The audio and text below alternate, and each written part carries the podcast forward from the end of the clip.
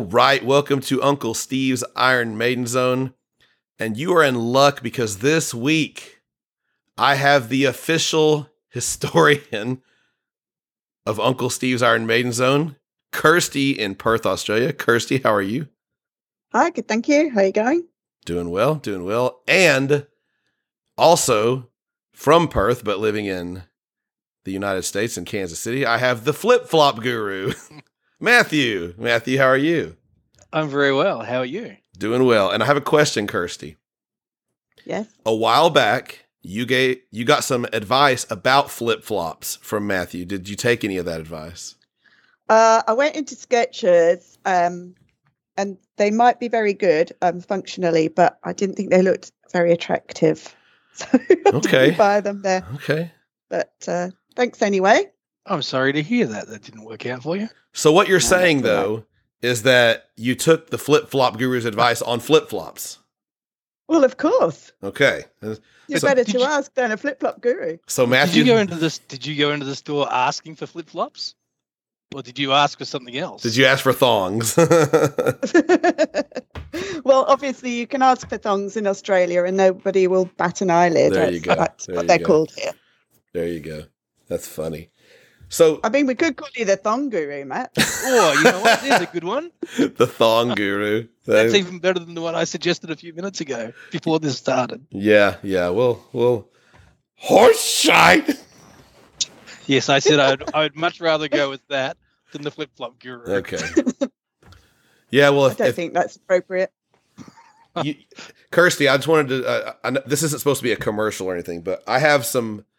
Um, I have a pair of thongs down here, flip flops. Guess what brand they are, Skechers, and guess who recommended them to me? the flip flop guru. You got that right. I tell you what, the flip flop guru wears nothing but Skechers. That's right. He lives and dies by them, if I recall. Mhm. brand I've got Skechers trainers. okay, so let's get off the Skechers now that I, I I completely secured the nickname for Matt now. Hopefully, Mhm. now before we talk about what we listened to, I wanted to just go over a little bit of Iron Maiden news because there's been a couple of things in the past couple of weeks that have come up, um, and I wanted to just get you guys' take on it. The first of which was we got pictures of Bruce Dickinson with Roy Z. And the other news, I'm going to say both of them first so I can say something about it. The other news was we got a bunch of pictures of Iron Maiden showing up to do their tour rehearsals to start the uh, Legacy of the Beast tour again. And I thought it was funny that they posted the Bruce and Roy Z stuff a week before Maiden shows up for their rehearsals, meaning whatever's done is done, right? With Roy Z and Bruce, Kirsty. hmm Well, I would hope so. They've been working on it for years. But yeah, nothing made me more excited than seeing that. I've been looking forward to it for so long. So, how long do you think we're going to have to wait before we get something like an official release from Bruce now? Oh, I, I wouldn't like to say. I don't want to disappoint myself. Yeah. What do you think's a fair Uh, guess then? What do you think? Ah, don't know. Well, probably Matthew. a couple of months if Iron Maiden are sharing it. Okay. Well, so I wonder. I don't know. I, I could think six months, but I don't know if it would be that long at all. Because will he tour for it? That's the first thing I think of as to when he would release it. So if there was no intentions on touring for, because I don't think he toured for Book of Souls, uh, not Book of Souls, Tyranny. Tyranny, Tyranny of of Souls. Souls. Yeah, As- from what I can remember, he didn't tour on that. So then, does it really matter when he puts it out? Um, so when so when does Maiden start? Are they playing? They start in Europe or South America when they kick up again. I can't remember. Good thing we're not on an Iron Maiden podcast because if we were, at, least, I at least one of them would know. Well, I'm not. The reason why I don't know is because I know they're not coming here. So Mm. Way to go. I know when I know roughly when I'm going. Way to bring up bad memories, Matt. Mm, I didn't mean to do that. So, okay. Hey. So you're thinking six months, roughly, Well, possibly. I mean, Maiden will be touring. So what is it now? It's, it's just the start of May, so November. I mean, they'll be in full swing. So will he put something out before then? Does it matter when he puts it out if they're not touring? I don't know. It seems like they, yeah, that's a good question. It seems like they would want to maybe wait until they were done touring. But at the same time, I feel like the fact that they put this information out there, they threw those pictures out there means they're ready to put something out very soon. Mm. Because what when is the last time they've had anything related to them two together? Any idea? No, it's been a while. Yeah. So so okay. So I yeah, I'm kind of with Kirsty. I'm hoping within a month or two, you know. Oh, I I, don't see it being that quickly uh, that it's all put together, and that would that Mhm. would really surprise me in a good way. But I wonder if you've had six years to put an album together, or longer than that now, Mhm. will it be a double album? So Could it be? how long was it before Maiden started the Belshazzar's feast stuff and before Senjutsu was out? It was very quick. It was like Yeah, what, that would. two and a half months, Yeah. maybe. Yeah, that, that even? surprised me how fast how fast that all moved. That was Eh, really quick. You know, and you feel like that he probably has something ready, and maybe we'll get something quickly like, like that. Maybe it'll be in the next couple months. I hope so, but you know, either way. Um, the other thing, obviously, that I, I'm I'm assuming both of you saw this there was the pictures of Maiden showing up and a little. Uh, I don't want to say anything about Dave Murray and, uh, but Dave Murray looked like he hasn't been on a treadmill in a while. But uh, neither have I. So let me, let me just say that. But it was it was it was nice to see all the guys showing up. You know, we saw Steve. The only only one I don't recall seeing was Nicko. I saw Steve, Bruce, Yannick, Dave, and Adrian, but I didn't. I don't recall seeing Nicko. Did anyone? Did you see Nicko? No. I don't. I don't even think I've seen the photo that you're talking about. Oh, there's multiple photos. Uh, well, I haven't really. Where did you see it? Uh, I saw it on the, on a Facebook page. Someone was posting it on Twitter, I think somewhere. But it's just like it's just like they were showing up and someone was on the other side of the street snapping pictures.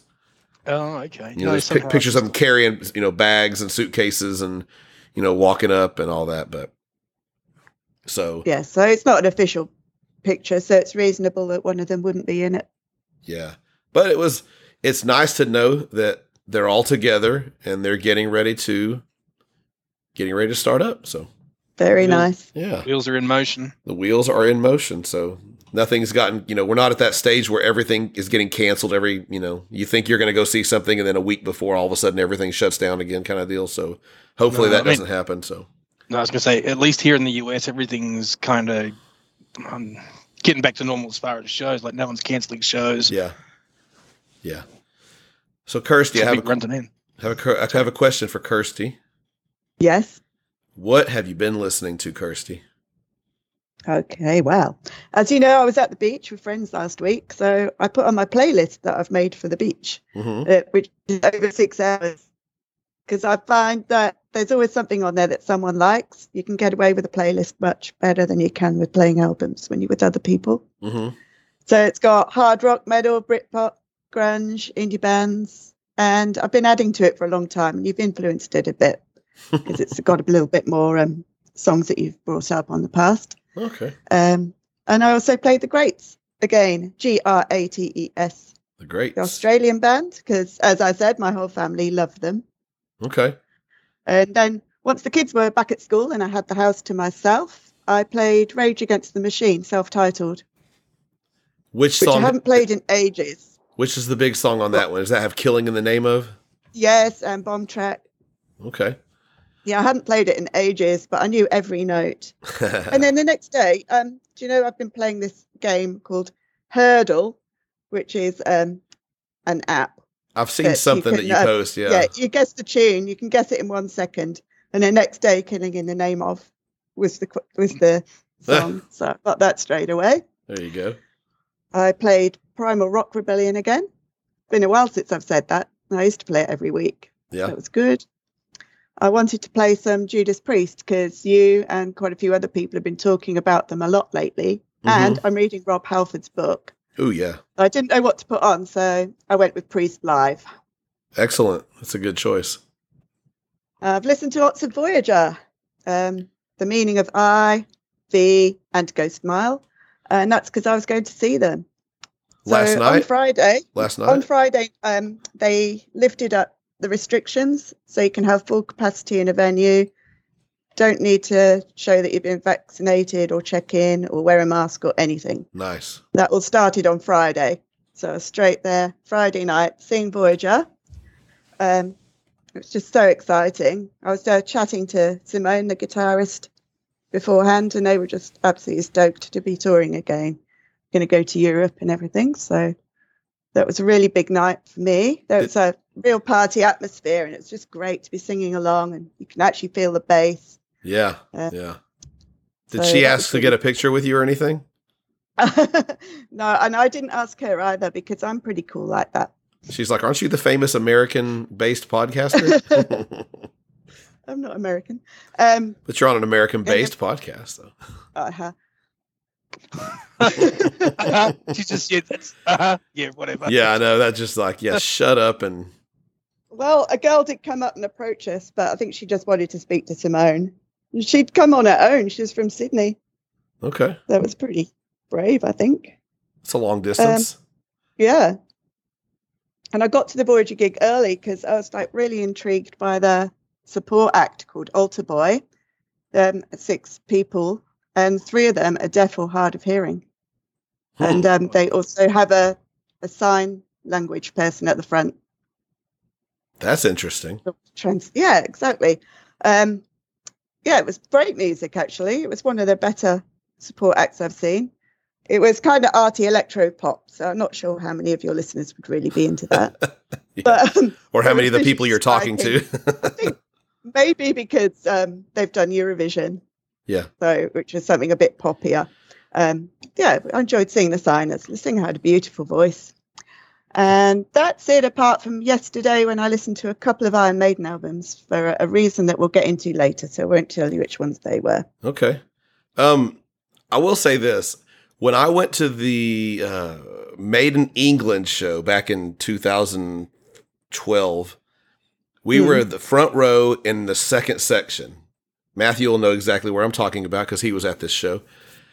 And right I in front, I didn't see you there. Yeah, but I you did. that you were there. you saw me there. You just don't know that you saw me. but right in front of me, there was like a little handicap section, like at the very back of the first section. And there was a guy doing sign language to people right in front of us. And I remember looking at that going, are these people here and they're deaf?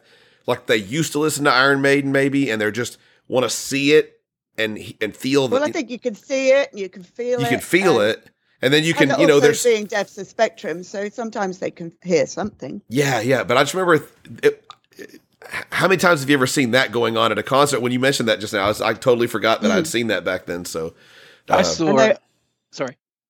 I was just going to say Adam Hills, the comedian, always has somebody signing in his comedy gigs. interesting.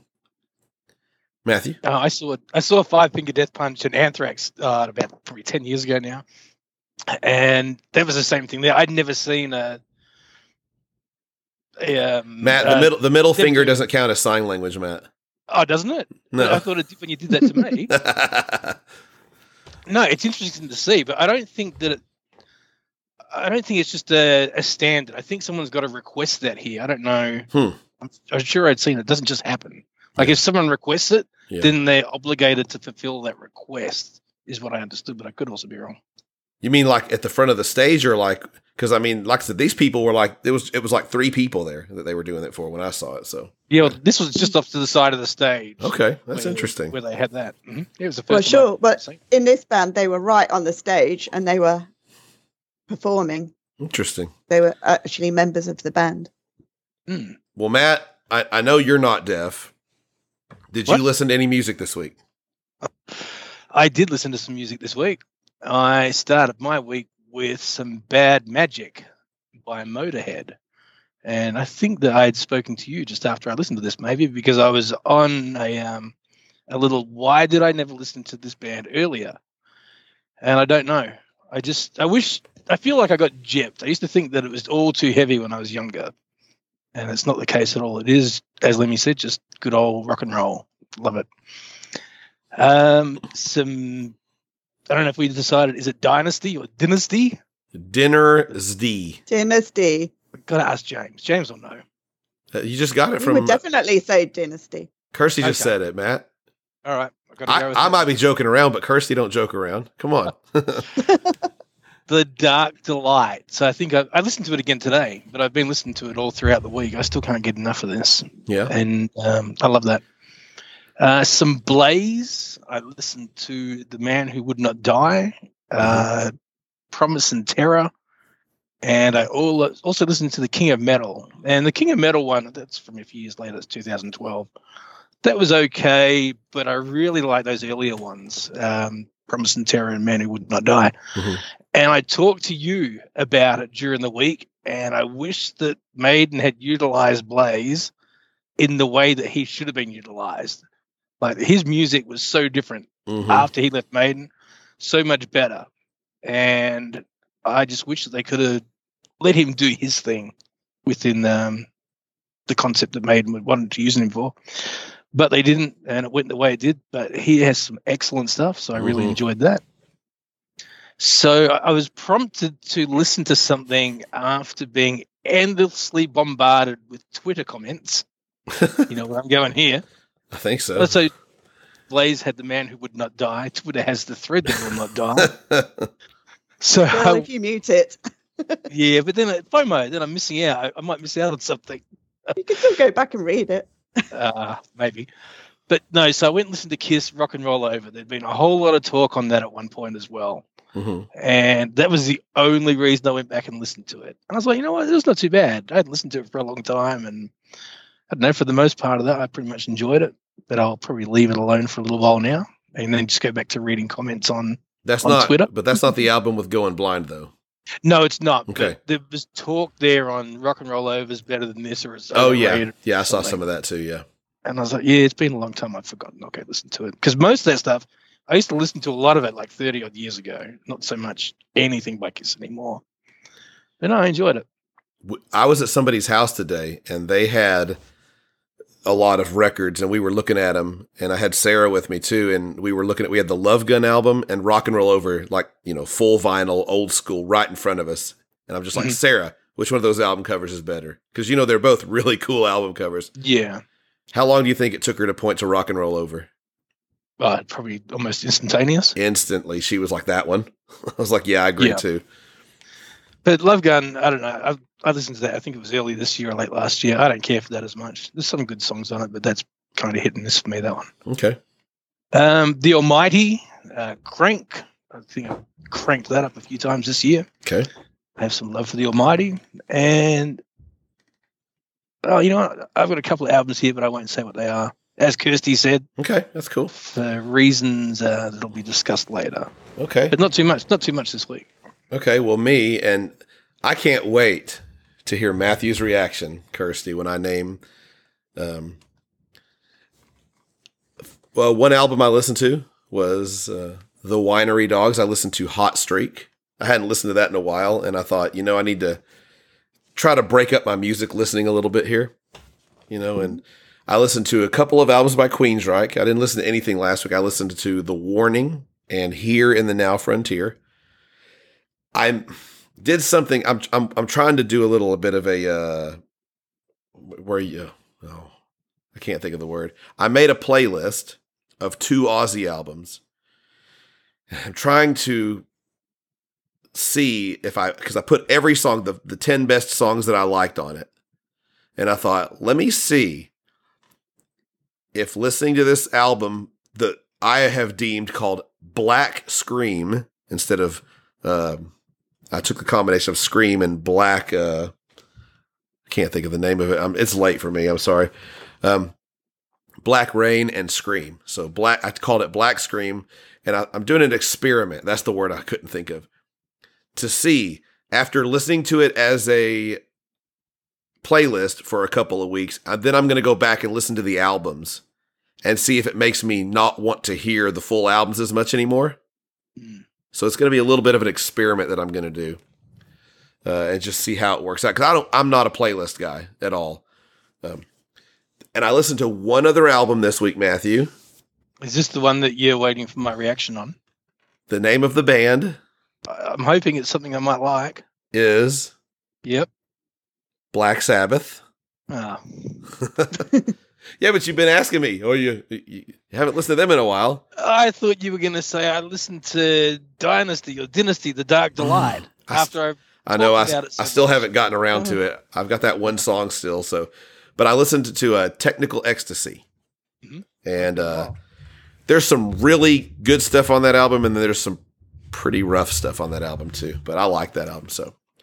So that's all I listen to musically. Um, I listen to a lot of podcasts this week, so I'm going to go into the podcast I listen to real quick here.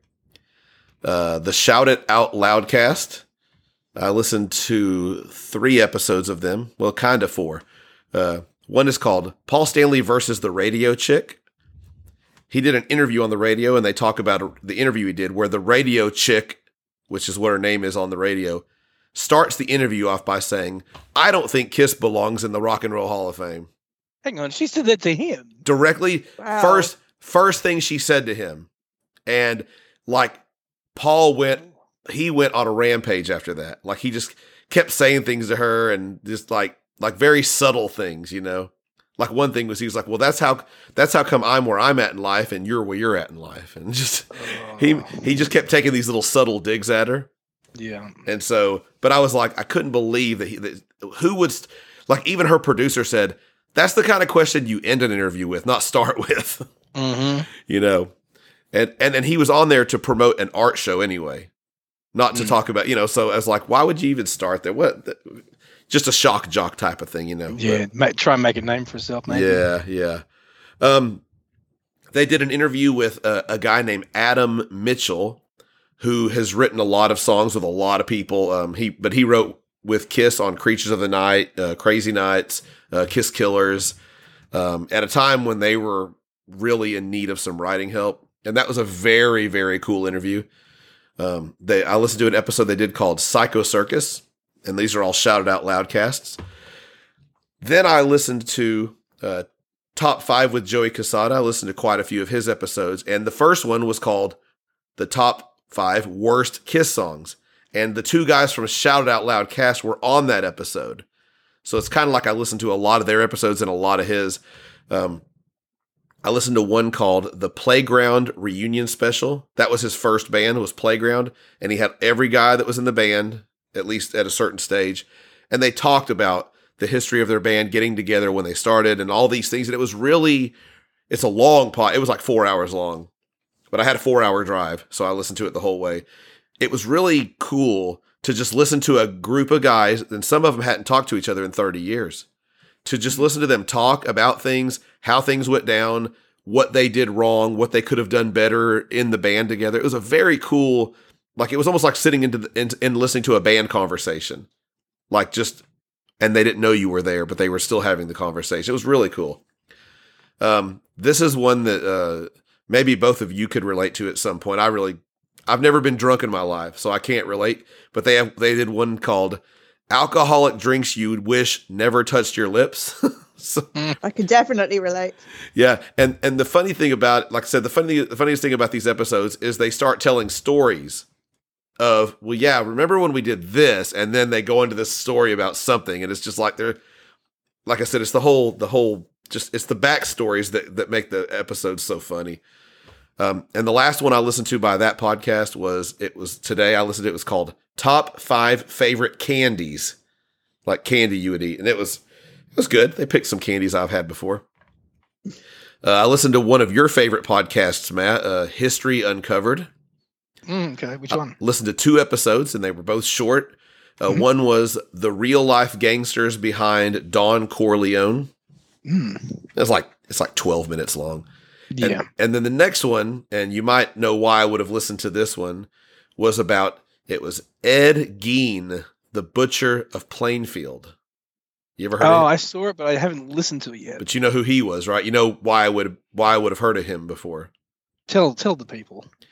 Slayer has a song about him, and he was like a um, was he a cannibal?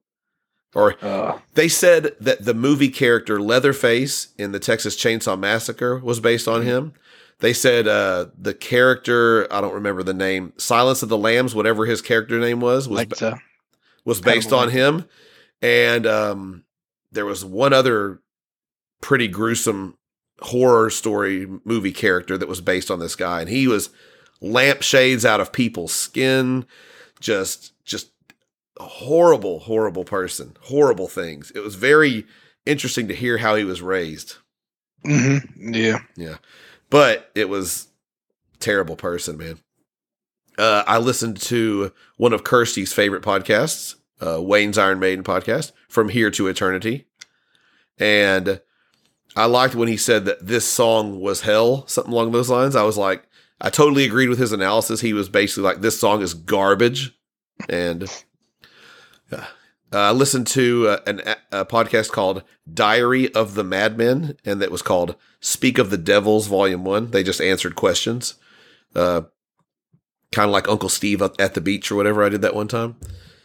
Except no one asked me any good questions like they were. They were asking them questions like they were really concerned to know about Ozzy and things about Ozzy, and people were asking me like um, about peanut butter sandwiches and Right, do you Kir- still have to- right, do you still Kirsty, you remember wash your own that?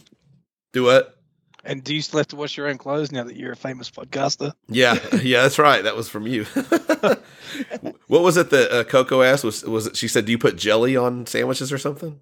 You do you really eat? Do you Americans really eat peanut butter and jelly sandwiches? That's right. That's right. And I sent her a bottle of jelly. And what was the result of that again? Um, she quite liked it, but she didn't like it with the peanut butter. Mm, Um, but Aaron and I really liked it. very That's good. my husband. I said his actual name, Oh, not like wow. you two. I used to do that when I was a kid, but the only reason I ever did it was because I'd seen it. I think it was like different strokes. Mm. So, Other than that, it wasn't a big thing. I don't. so think. you had Oh, never had that before, then, Kirsty? That mix? No, no. I, Really? Okay. I mean, I was aware of it, Sure. Sure. sure. but I've never really fancied trying it. Okay. Okay. I still eat it from time to time. That's funny because that's just like very, very. I mean, that was like Just as a little like a kid. staple. have a peanut butter and jelly sandwich. So, um, and the last podcast up for the week that I listened to was the podcast called Asylum Tales from the Devereaux Diaries. Uh, it's a Kiss podcast, and they did one about the band that Kiss was before they were Kiss called Wicked Lester. They went through the album that they that Wicked Lester recorded, and they discussed all the songs. And they played some of them, and I heard songs that I'd never heard in my life before that I thought were pretty interesting. So it was very enjoyable. So, um, Kirsty, did you listen to any podcasts? Well, I did. Um, I didn't listen to your podcast about um, the interview with the director because I've already listened to it a few weeks ago Mm-hmm. um, through the Patreon, and uh, it was really good. And I watched um, the Yeah. YouTube documentary as well. Yeah. But it wasn't one I could skip though because I needed to know what you and Matt had been listening to. And needed to know if Matt had listened to um, Motorhead or Dynasty. or what was the band, Matt? What was the band that, that she that was wrong? Oh, Oath- Oath, yeah, Oath- Oath Oath SC. Yeah, that's okay. No, I, I listened to. it. I was like, "This is not what I was talking about at all." No, but Primordial. I was. Yeah. um, I was out in the backyard this afternoon and listened to some more Primordial, and There I we like go. We that. got there in the end. We did. Yeah, we we did. did. It's Yeah. good stuff. Um, and also because I'm a Patreon, I was able to listen to your A Night with Bruce Dickinson review again. Um, but th- this time the director's cut with Matt's laughter turned up, which was great. You could hear every little squeak and snort coming out of Matt. Despite my my best efforts. yeah. It doesn't sound like you're trying at all. You're so. Oh, I. I was trying. I'll, brilliant. that's it. Did you hear it? No, I don't want to listen to that. There, Yeah. there were things from it that I'd forgotten, um, and I never tire of that tire of that episode. So yeah, But that I'll- was I'll be honest. I have listened to that episode again since because Yeah. it does make me laugh in all the same places. It is gold. I'm not laughing at me laughing. I'm just Yeah. laughing at You're laughing Steve. at him. Yeah, Yeah. downward spiral. yeah. Yeah. I listened to two episodes of Wayne's Iron Maiden podcast because I was a bit behind. So Be Quick or Be Dead and From Here to Eternity.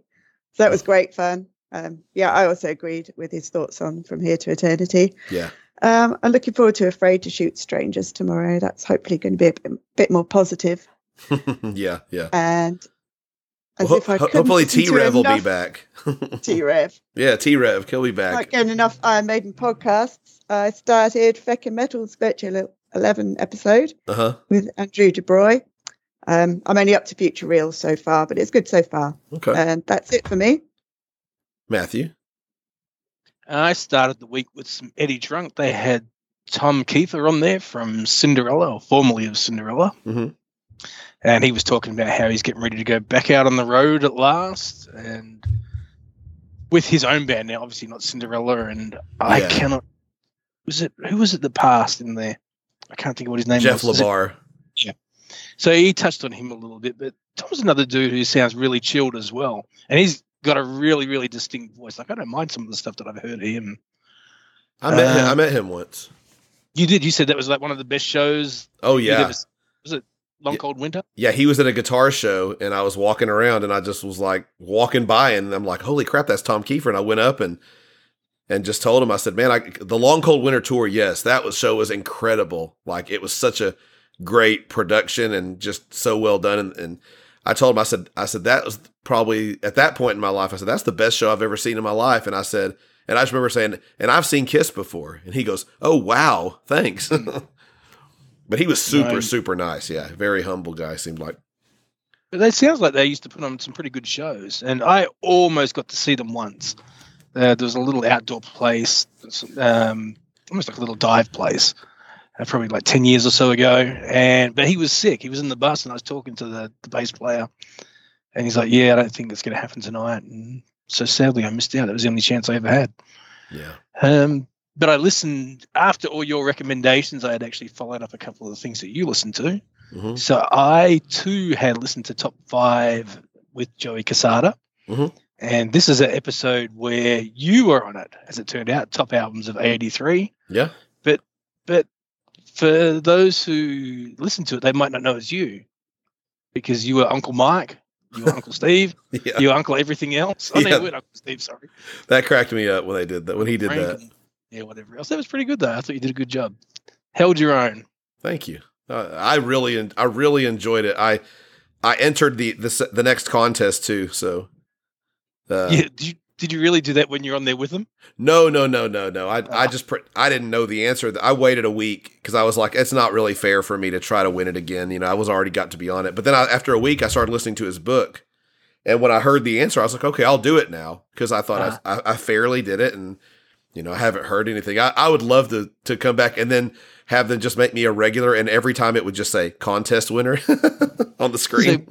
But what I thought was interesting about that was you were kind of like the odd man out. When they were talking about top five albums, I was just expecting like hard rock, metal Yeah. albums. yeah, yeah, And so it's like, okay, there's Uncle Steve representing metal. yeah, So that was good. Not, not that there was anything wrong with the stuff that they were putting out there. It was interesting. yeah. They're more Some- diverse, a lot more Yeah. diverse than me. I didn't realize it was going to be like that, but it didn't stop me from enjoying it at all. Uh, so the Metal Gods, I finished the Wild Nights episode because I think last week I said I'd gotten halfway through it and just I was time poor, Okay, and uh, well, that's good. so you made it that- through it. I did. Just took me two sessions to get through that. Yeah, But I thought that the three of them make an interesting. There's an interesting dynamic between them all, and I think that they work pretty well together. So if it happens again, all well and good. maybe, uh, maybe, the maybe they could just bring Melissa on permanently. I mean, she's an old school, she's an old school Priest fan. She has something that neither one of them will have. I mean, she was seeing Priest well before either one of those guys were born. Plenty of history there, plenty of knowledge. Absolutely. Utilize it. Yeah, Yeah, no, that'd be because you don't get all those stories from from a Yeah, couple of listen to- twenty something year old guys. exactly. it's a, it's a whole different. Ex- well, the whole concert going experience has changed yeah, uh, now. yeah, But no, absolutely. it was all right. And then after that, I listened to it. I'm about three or four weeks behind on the Jim Jefferies episodes that I like to listen to, so I picked up a couple there. Uh, one was on professional wrestling with a bloke out of Australia called Jonah. I think he wrestles in Japan now. He said, Okay. and then a Kelly Hart, who's a skateboarder, and both of those are pretty interesting. Mm-hmm. Like he's pretty funny sort of like Jim Jefferies, I think. And then the last one that I listened to just on Friday, you also touched upon Asylum Tales from the Devereaux Diaries, also the Wicked Lester, because I think I had listened to it just prior to you and I mentioned You did. Yeah. Yep. Yeah. And I liked it. I liked some of the I didn't like all the music that they played on there by Wicked Lester but I was just interested because I knew of Wicked Lester, Yeah. but I'd never actually heard anything by them that I was aware of. And some of it's um, very folky, but Yes. not a, it's still catchy. yeah. So it was interesting. But um, no, I liked that. That's uh, that was pretty interesting. I'll probably go back and I'll probably cherry pick on their Sure. Sure. their podcast only because I'm not a big Kiss fan. Like 15, 20 years ago, probably a different story. But um, unless there's lots of other stuff to dive into as well. Like I like their banter yeah. as well. But um, no, I did enjoy the Wicked Lester episode. Well, you and I, you and I did that album, uh, Dynasty. Maybe you could go and Mhm. find out if they've done it, and then listen to their, see what they, see if they agreed with us or not. True, could be a gateway. And I still stand by what we said on that. I think we come away Yeah, with a, a new appreciation for it. absolutely, absolutely. So, anything else that you, uh, any other podcasts? Oh, yeah. Sorry. The, I did listen to you actually. Oh, and I wasn't asking for that. I, I, mean, I listen No, to I- me too. I just don't ever say it. no, I forgot to put that on here. I did listen to it, and you know what? It was good. And I, um, I told you already that I'd listened to it during the week. I remember, and I was very impressed. Not with your performance, but with that of your guest, because and I, Yeah. his name slips my mind at the, the moment. David Van Taylor. David, but he seems like a very nice guy. And I was especially appreciative of he would choose his words carefully, Yeah, which sometimes, you know, it's being guarded, but with him it sounded like out of respect, if nothing else. very much so. Yeah, And I just thought that was a, a really good listen. It was very interesting to to hear some of the backgrounds and uh, and some of the stuff that he shared, you know, some of the personal stuff as well. yeah. And That's what I was telling was- my wife. yeah, it was very good, very good listen. So good job on that, Uncle Steve. Yeah, I'll, I'll say a couple things about that because uh, I, you know, had we had obviously we had that conversation in December, and I did not realize listening back to it, like when I, I listened to it, and I thought, oh my gosh, I sound like Chris Farley on the sketch that he talks to Paul McCartney. You know, he's like, "Y- y- remember that scene whenever that guy got up on the stand and said this? Yeah this is awesome. you know, I just felt like my questions were very because there's one point where I asked him something and he and I was when he would answer a question a certain way, it would change the way I wanted wh- where I wanted to go sometimes, and so I'd be like, I could, I, but I heard myself one time and I went, okay. Um, Okay, okay. Like I was like trying to like psych myself out. It sounded like I was trying to psych myself out, and it made me think of Chris Farley. And I sent him I sent him a message uh, the day before it came out, and I said, "Hey, I listened to, this conversation we had again, and I just got to apologize because I feel like Chris Farley, you know, talking to Paul McCartney." He goes, "I didn't get any any uh, thought of that when we talked. I really enjoyed our conversation." I was like, "Okay," but I feel that it just made me feel kind of funny. But also listening back, sometimes you don't, you know, sometimes you're you're involved in a big conversation and you don't take everything in, and Mhm. At the very very end of the conversation you know he was kind of strapped for time toward the end and had to go but he opened up and shared about his wife that had passed away and we were almost done. And for him to have done that really it just it, it said something about him you know that he cared enough about the whole conversation conversation to share something very very uh very important and delicate and and just uh personal and yeah, over and above your subject matter. absolutely. And yeah i had i have nothing but respect for the guy. He uh he did a good job. And, he, and the fact that he kept in touch with uh ray's uh was it ray? James's mother up until she passed? That says a lot. that says a lot. He's still in touch with one of the, the one of the kids that's in the doc like still. I mean they made the doc in 1990ish Yeah. it's 2022 and he's still keeping in touch with these people. And i was like that says a lot a lot a lot. So but after all of that that's all of the podcast. That's all the music. I think now matt kirsty it's time for a little bit of audience participation. And as long as it took us to get through the listens it'll take us one uh, very short amount of time to get through this because uh, unless you unless you do an Iron Maiden podcast and talk about Iron Maiden, people aren't really as interested in, in sharing it, Matt. so, um, so I got two retweets this week. Uh, but you'll be happy to know who they're from. One of them's from a, a guy in Florida, goes by the name of Justin. I laughed so hard my abs hurt. Castaldo, he retweeted it, and another one was uh, a guy uh, who lives in the USA. His royal dudeness, Dave. He sh- he retweeted it. And uh, so let's go to the tweet quotes. Got twice as many tweet quotes as uh, retweets. So uh, one of them, this sounds familiar. Another guy named Justin. I laughed so hard my abs hurt. Castaldo.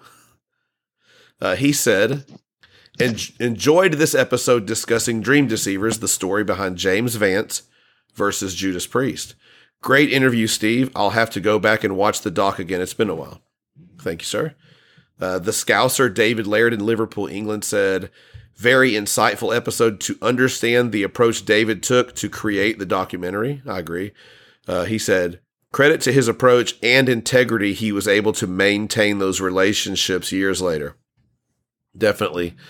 Uh, Thane of the Woods, who's in Indiana, he said, very insightful episode to understand the approach David took to create the documentary.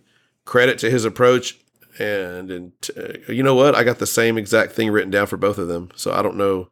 I don't know. Sorry. Uh, and Gen Mariutani in Chiba, Japan. He said, "I've listened to only the first 30 minutes so far, but I need to comment right now. This episode is super interesting. I've got some emotions going on a few times already. It's been a long time since I watched this documentary. I must go back now and watch it again. Wow. So, thank you for everybody that shared, that took the time to do that. Um, Thane of the Woods, this is what he actually said. he said, settling in with the post show right now. We'll listen to the priest commentary on the way home. Interesting topic and looking back on it after different times in one's life, the perspective. So, yeah. We should get into the topic for the week, right? You guys okay for that? No, I need to have a Spoko first. I need to go get a stiff drink. Yeah. Well, people that are listening are definitely, yeah, I guess let's just go ahead and make that recommendation. Go get a stiff drink. Pause the episode. Go get you a stiff drink. A good, comfortable chair, Matt, wouldn't you think? You might need it Yeah. because you know what? These things that you put out there that you make as you know That'll make you participate in. exactly. I don't know what the you and Kirsty both all your controversial opinions that you come up with. Oh, Yeah, you never have any. Okay. But I'm not joking. I am going to just pause for a couple of minutes just to go and get my stiff drink now. We'll be back after these messages. Alright, now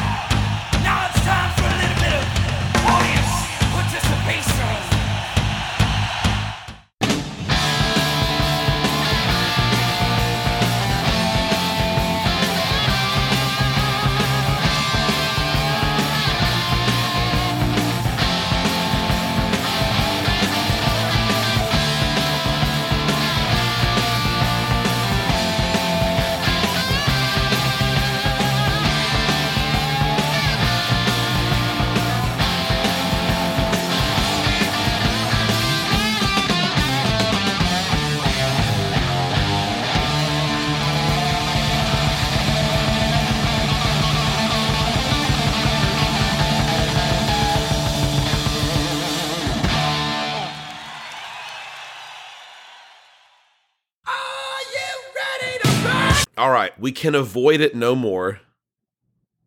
Let's just get into this and uh, what we're going to talk about.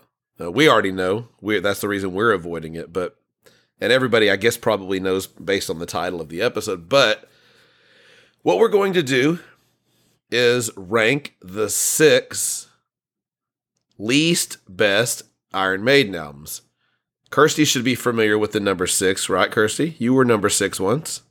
Correct. So uh, the prisoner is number six. So why not use the number six? So unless y'all want to add a seventh one, y'all want to add a s- no. I okay. just- no, no, I, I didn't like doing this, and I said that before um, we started. I did not like this is doing like this at all. doing album rankings. And I'm also not much of a ranker. And um, Oh, what? Yeah. What'd you say? what, uh, say again? I'm not much of a ranker. Neither am I. It didn't work out for me. Oh, he knows now. He's he's up to speed. yeah. Yeah, yeah. Now there there there is one rule that I came up with because I thought if we ranked our six least best, then that would give away what we thought were the six least best albums in the entire catalog. Bruce. Bruce only album. Yes, it has to be a Bruce album because Bruce is the definitive guy. It's too easy. It would be too easy. I assume that all of us would have the two Blaze albums down there. And there's probably a couple of other albums that might be down there that where we all might be using the same. So it really wouldn't make it, but we're only having to be a little more trying hard to get a couple more. And I thought it'd be harder to have to come up with six because I felt like there's four albums that you're going to have to work at instead of just two. So at least mm. that's my opinion. And how we're going to do this, because if anybody listens to this podcast, if this is your first episode, welcome. But if not, you probably already know what my least favorite Iron Maiden album is. There's no the counselor Matt. He likes to he likes the element of surprise, and if we start from the worst or least worst or least best, if we start there, it, that's all the suspense is going to be in. Okay, well, I'm sure you're going to have Fear of the Dark, but are you going to have something from Where? the, you know what else are you going to have? Something in the classic era, Mm. something in Are the you trying to say we're not doing council order? council's order? we're we're we're reversing it to keep the council's order effect in place because Mhm. it's the effect that comes along with it. There's no element of surprise once you get to a certain level, and the only way we could have the element of surprise is to reverse these. So we are going to list, and we'll go. So our so I'll be very clear, not for you guys because I know you understand this, but just so anybody's listening, when we say our number six, that means we feel like that is the least best album. Number five is the step above that. Number four is step above that, and so on and so on. So I think that does that make it clear? I don't know. From what I've seen, I the hope people so. doing the people that do polls, maybe not. yeah, yeah. Well, Read carefully. listen again, rewind it, and listen to that three or four times until you make until you understand. And I think when you hear our number six, you'll understand. At least me. I'm gonna go first this time. I don't usually go first. I always let Kirsty go first, but I think Kirsty doesn't. You know what? I know. I'm gonna let you go first on this one, Kirsty, because there's no pressure on your least favorite, or least best one. So what's what is No. your number six least best Iron Maiden album? Well, you already know. Um, and every time I try to rank the Iron Maiden albums, this is the only one that stays in the same place at number 17. Um, it's Fear of the Dark. And you might have guessed that from two weeks ago when I said I didn't like four of them when we were doing the least best run of three songs. So I don't really like Weekend Warrior, Chains of Misery, Fear is the Key, The Apparition, or The Fugitive that much. So What, obviously what, gonna what be about at the from here to eternity? Oh, I forgot to say that one. oh, This album just got worse. yeah. She's like, can Yeah. I can I, put it at um, can I I put it at number eighteen just in case they make a new album? yeah, Does the album cover redeem anything on this? I do like the album cover, Yes. and I like Afraid to Shoot Strangers, Judas Be My Guide, Fear of the Dark. It's all right, and yeah, yeah, there's some Some there's some. It's not that everything's stuff there. terrible. Even in these songs, like Weekend Warrior, there's a good guitar solo. There's some good rhythm mm-hmm. lines in it. But oh It- sure, if Weekend Warrior, Chains of Misery, The Fugitive, which The Fugitive isn't as terrible, From Here to Eternity, Fear is the Key, The Apparition, if any of those songs were on any other album, they would probably be the worst song on that album. And what's here's what's really terrible. Let me just ask you this, Kirsty, so I can say this. What's what would you say is the worst song on this album? um, my least favorite is Fear is the Key. I think Okay. So what would your next one be? the Apparition. I don't know, so they're all quite bad. Okay, okay. So I, so I, I wanted you to do the same too. So, as bad as the apparition is, it's not even the worst song on this album. that says something. So, Me. so um, Matthew, your number six. Brace Might yourself, Kirsty. be- I have a feeling it's going to be something. It could be more than a feeling. So, what would you think it would be? Uh, I don't think it'll be a Not Fear of the Boston album. You don't always agree with me. I think it's going to be. I, I don't know. I don't want to guess because I don't want to try to get because I'll end up giving away my picks. Oh, okay. I also went with Fear of the Dark. Okay. Any different reasons? No, like it's even the songs that are bad aren't really, really bad, but they're bad enough within the context of this. There's too many songs. You don't. They didn't need twelve songs on this. They didn't need apparition. They could have done without wasting love, but I understand why they tried to do that. The ballad, Oh, I forgot to say that too. wasting love. Man. Yeah, this is just getting worse and worse. That's But seven Fear is- songs now. Fear is the key. There was some parts in that that are okay. yeah, it's just Yeah. that one part. Yeah, uh, here to eternity. You know, sometimes I don't mind it, and sometimes I'm like, this is just juvenile or it's just pedestrian or whatever. Um, but having said that, there are some songs that I really, really like on here. Like "Be Quick or Be Dead." I still like that to this day. Mhm. "Afraid to Shoot Strangers." I either really like it or I think it's solid, just depending on Sure. my mood in the day. I really like Childhood's End, Mm-hmm. and I I'm quite partial to Chains of Misery. I don't even mind the gang chorus because there's just a really really good Dave solo in there. Okay. Weekend Warrior, uh, I don't dislike it as much as some, but it's one of the things that it wouldn't have hurt this album to not be on there. Th- this could have been a really solid eight track album. Yes. Yeah, it could have been. twelve track. I am glad Weekend Warrior made the album because without that, What you can do on Monday without it? yeah, and and it also Andrew wouldn't have gotten his very first nickname from me. He So- might have been called the fugitive. The first Yeah. and the best wi- nickname. You think that's the best? Okay. Yeah. Yeah, he's So got a it's lot Monday of for me now, so you know what I'm doing. What you gonna do? Yeah, we know what we know what Kirsty's gonna do every We other do. Monday. This And what- Iron Maiden, my very favourite band. What what you going to do on Tuesday doesn't have quite the same ring. Yeah, yeah. Okay, so you know, I hate to say, uh, well, we got three number sixes for Fear of the Dark. Ooh, that's interesting. Six six six for Fear of the Dark. I guess that uh, The, The- stinker from the beast. the the worst, the least of the beast. hmm So yeah, for me, it's the same thing. It's I like certain things. I think Judas Be My Guide is fantastic. Uh, I don't mind wasting love like you guys don't like it, but uh, Be Quick or Be Dead is aggressive. Uh, Childhood's End is good. Fear of the Dark's a good anthem, but it's the other seven songs or so that kind of or six songs that just make it not so good. And like I said, there's multiple songs on this album that if they were on any other album, just about there maybe if you say the angel and the gambler but if they were on any other album they would most of them would be the worst song on any other album I'm just going to say something that might get me a new nickname. I like the Angel and the Gambler. You know, to be honest, it depends on my frame of mind. I prefer the Wait. radio edit, of course. Yeah, but there's days where I've listened to that and I was like, oh, this is not so bad because it builds. Sometimes I don't mind the song when it builds, and other times it's just like this is just too much. just matt, on how I matt feel. let, let the angel keep talking please Sorry. No, no. I'm done.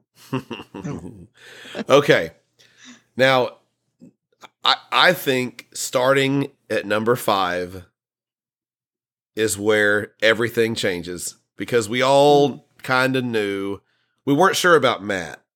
You know, I wasn't sure if he was going to put peace of mind at number six. I had no idea, but the fact that we got fear of the dark out of the way, I think everything else is kind of a uh, is up in the air at this point. And uh, Matthew, actually, you know what? I'm going to go first on this one, and I'll have you go first on the next one.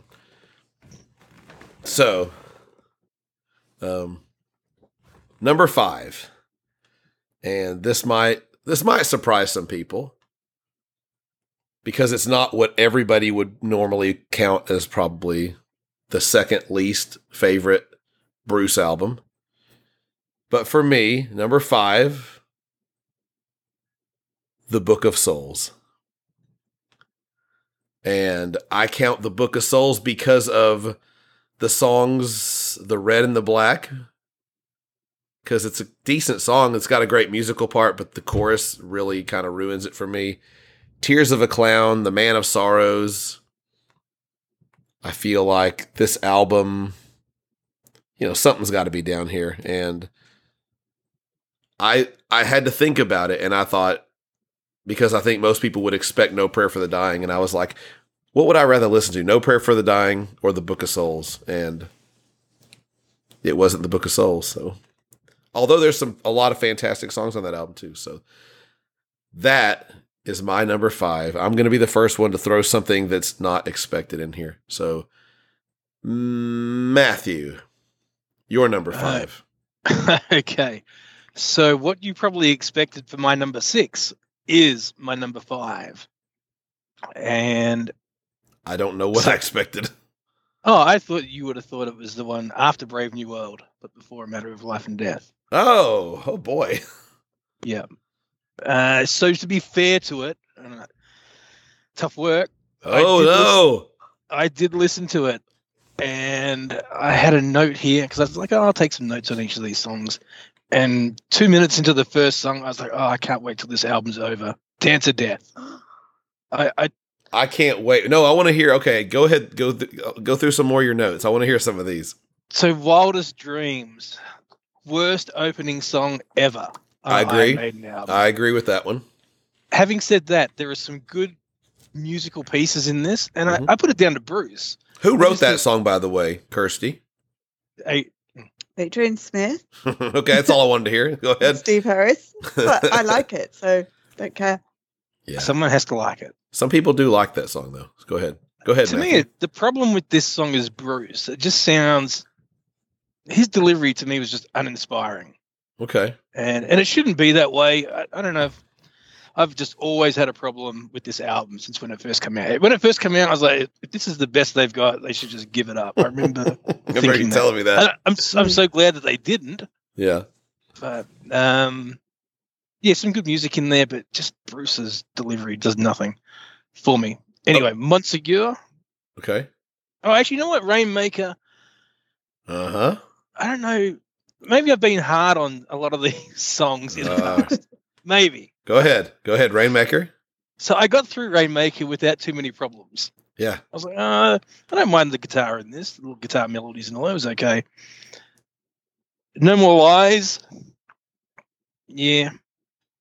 I didn't mind that. That was okay. hmm And I, I kind of didn't like the fact that I was starting to change my opinion on some of Uh-oh. these songs because Hey. I've kept an opinion for so long. I know someone whose abs aren't hurting right now.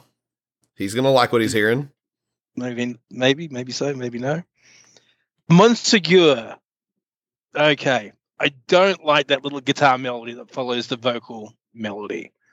But having said that, I wake up today and I wake up this morning Oh yeah. and I've got that stuck in my head. And I, that was the last thing I wanted to have. What what part head. was in your head? Was it like the chorus or something? Just the, for the verses? Okay. It's like, I, I don't know what to think of this song. Because I know that everyone says how heavy it is, it chugs along and all this. Yeah. And I was like, yeah, I can see why people like it. It Um, opens heavy, doesn't it? But then it's quite happy and dancey. Yeah. And I guess that's maybe what's holding me back on it. I don't know. I don't care for it. What do you think of the chorus? Eh, It's okay. Oh, I like it. It's- I, it's I, not- I like the I like the way Bruce sings it. I like the way he sings the chorus. But then by the time I got into, okay, yeah, Dance of Death, that's kind of okay. That little um, Celtic stuff or whatever it is that they do. I don't care for that, but I really do like the musical interlude in the middle. Um, and I wasn't going to go through every track on this. Gates of Tomorrow, yeah, I do like that song. I had a, uh, I had a moment today. I was like, yeah, this is pretty cool. Cool. I had it stuck in my head, and I was like, yeah, I don't mind this. I'd probably listen to this again one day. New Frontier, I was like, yeah, this is okay.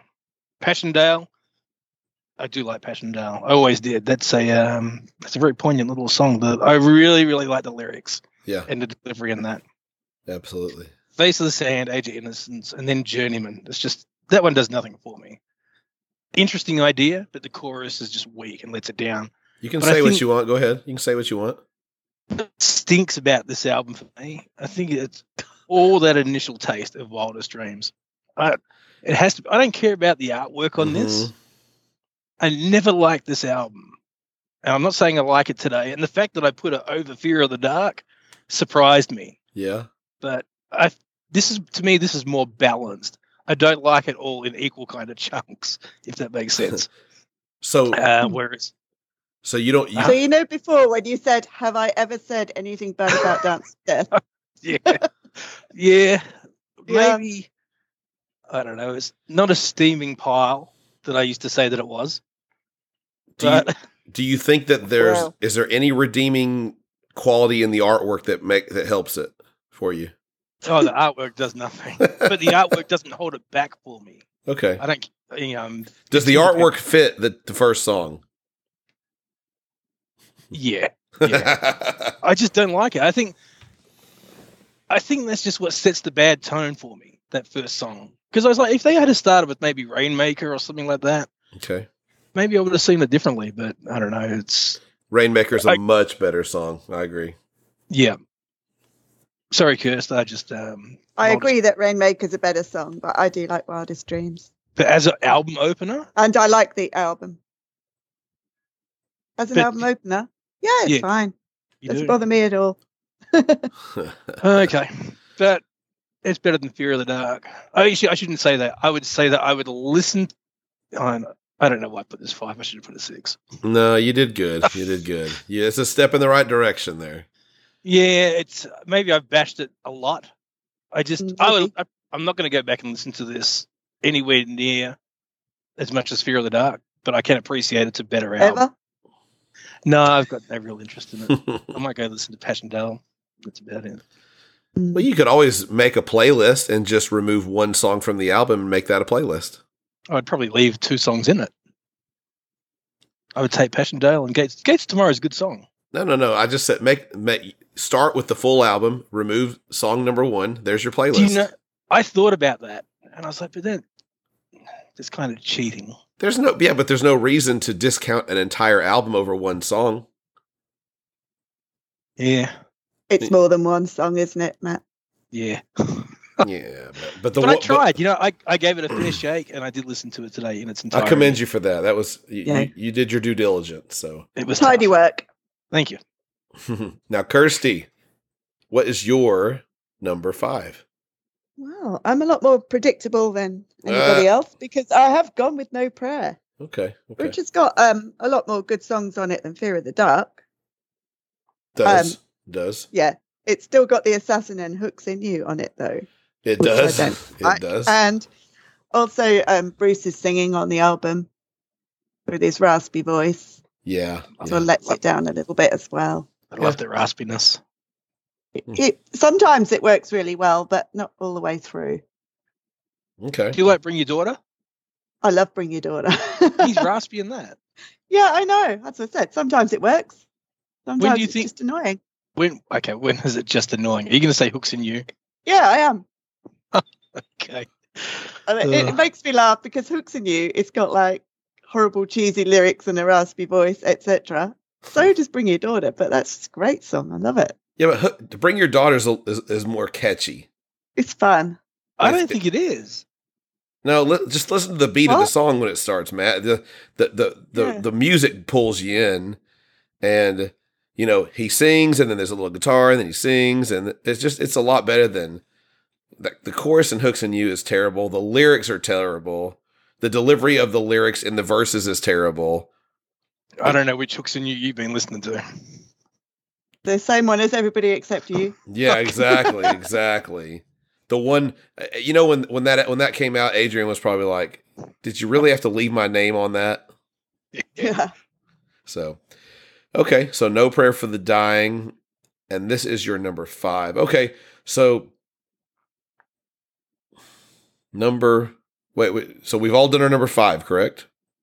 Correct. Okay, our number four. Oh boy, um, Kirsty, I want you to go first on number four because you you went uh first on number five, six. Six. God, this is Okay. confusing to me. I'm sorry. I got I got a six. Hold on. Five, four. Okay. Uh, what did I do? I I, I sorry. At I least did, I was confused before we My started. four least favourite Bruce Dickinson era Iron Maiden song is We've the done Book of Souls for all the reasons that you said. Like, okay. I really like this album. Like when it came out, it came across really well live. But as you know, I'm not a big fan of the red and the black. It's just Yeah. it's too difficult for Bruce to sing. Yeah. Um, the vocal melody really lets it down. Um, the music's great on it, and then it's like I don't love Shadows of the Valley, hmm and then um, with your Tears of the Clown, The Man of Sorrows, Empire of the Clouds. I like all those songs, but I had them I, as my almost when we did the run of Where's Three two weeks ago. Yeah. Probably just because it sort of tails off. So I would probably stop it before Shadows of the Valley even, and skip the red and the black. So that's what puts it down to my fourth least favorite for me. Okay. Okay. Matthew, uh, actually, I'll let you go last this time, Matthew. 'Kay. Um, no, I'll let you go now. Go ahead. Go number now. You're going first on the next one. So Okay, so number four, I too went with Book of Souls. And while I do like this album, it's another thing where it's too long. There's a little bit of bloat. Like I do like Red and the Black, but I like it from about the eight or nine minute mark when mhm. it's Yeah, same. music. Uh, before, and which is funny because this was the very first song I'd heard. Like it was leaked on YouTube or something a week or two before it came out. yeah, I was like, oh, this is really cool. So I listened to the first half of it and then I stopped.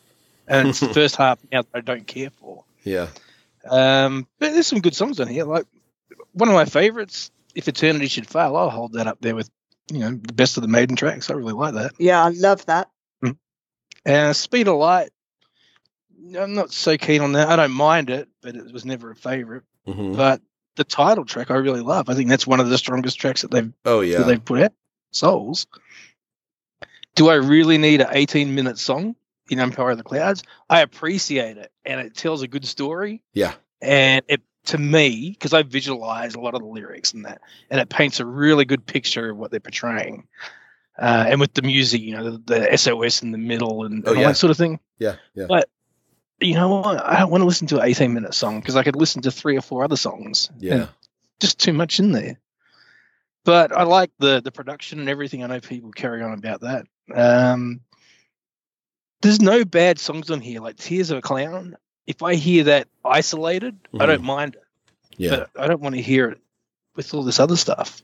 You know, Shadows of the Valley. I don't mind all that. Everything. I don't. I don't dislike any of the songs. Mhm. Just some of them aren't as strong, and that's why I put it at number four. Okay. Okay.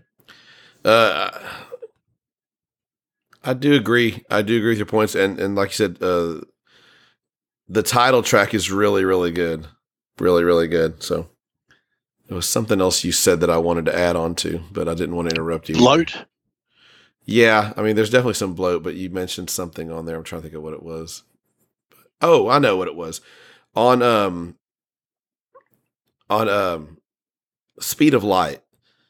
When this album came out, it was it was, you know, hey, Bruce had tongue cancer and they told the kind of the story about that and then so it, but we had a little bit of build up time before the album came out after we had heard about that.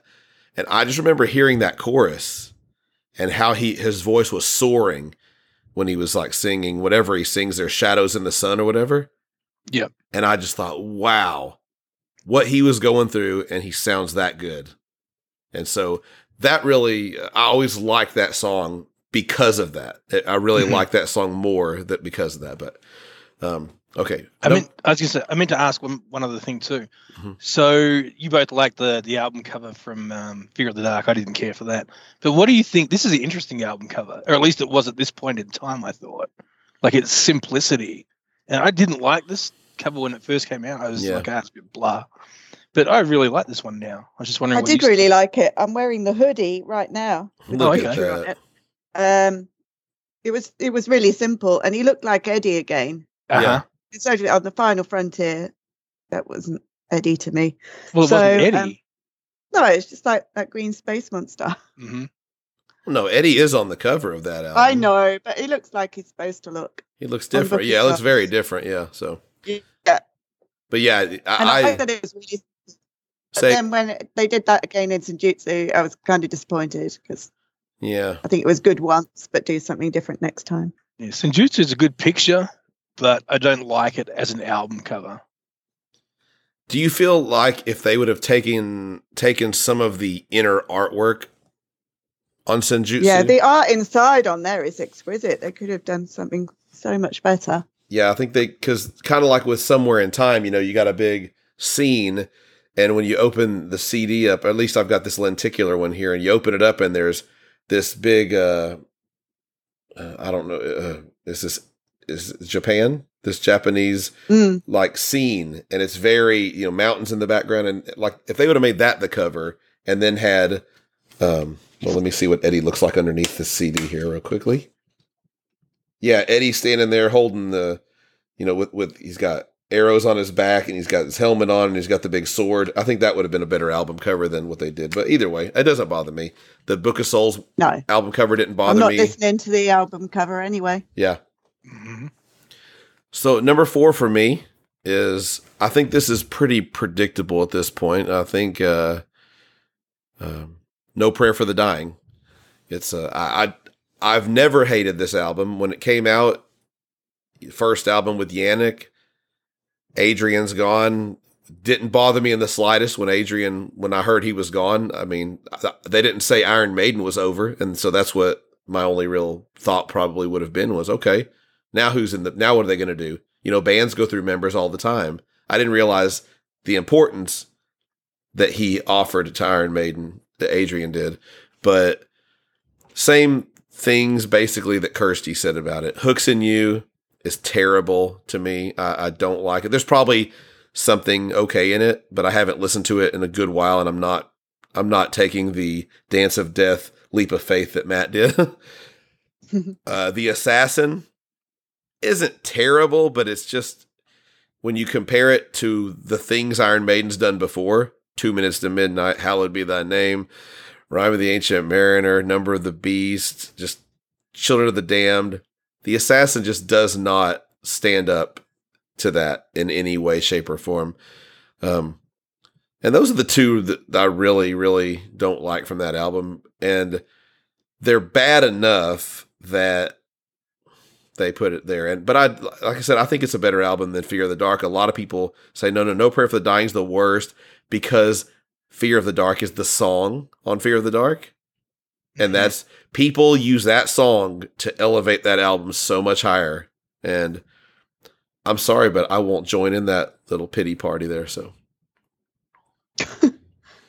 so for that's my number four. Now, now for me, um, this is where it got a lot more challenging because Book of Souls, No Prayer, and Fear of the Dark were pretty simple picks.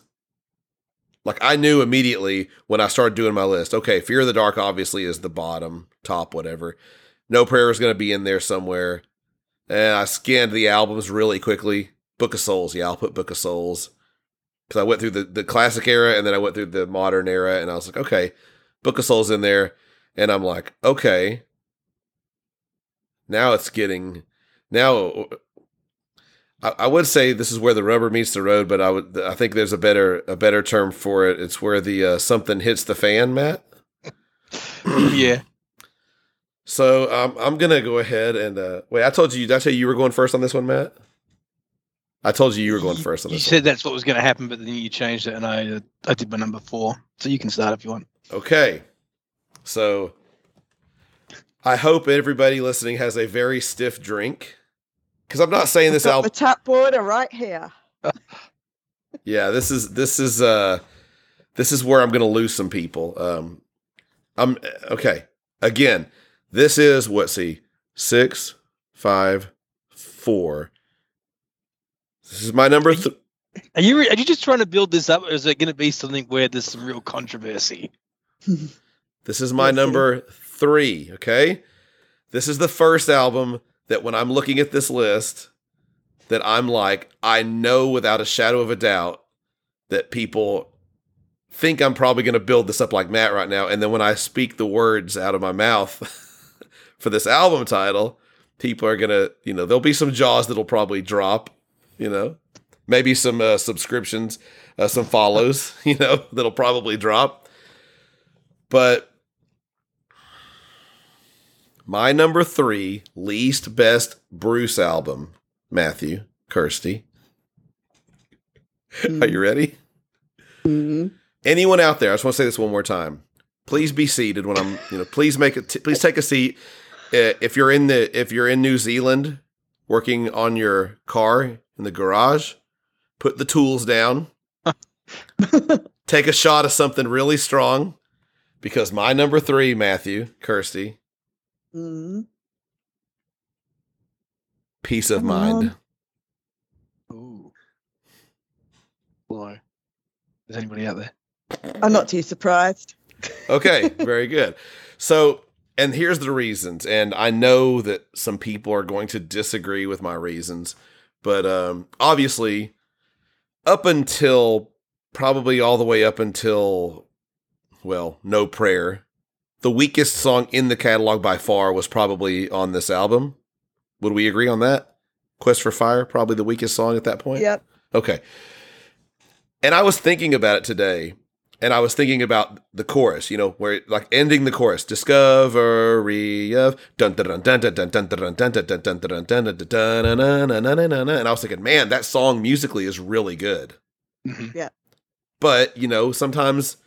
the lyrics and and, and, you know, and the way Bruce sings it too, you know, in the day when but there's two other songs, Matt, that I'm going to name that probably might rub some people the wrong way when I say that these are songs that just, oh, you know, I actually have an extra one that I'm going to name too, and for only one reason, but I'm going to name it.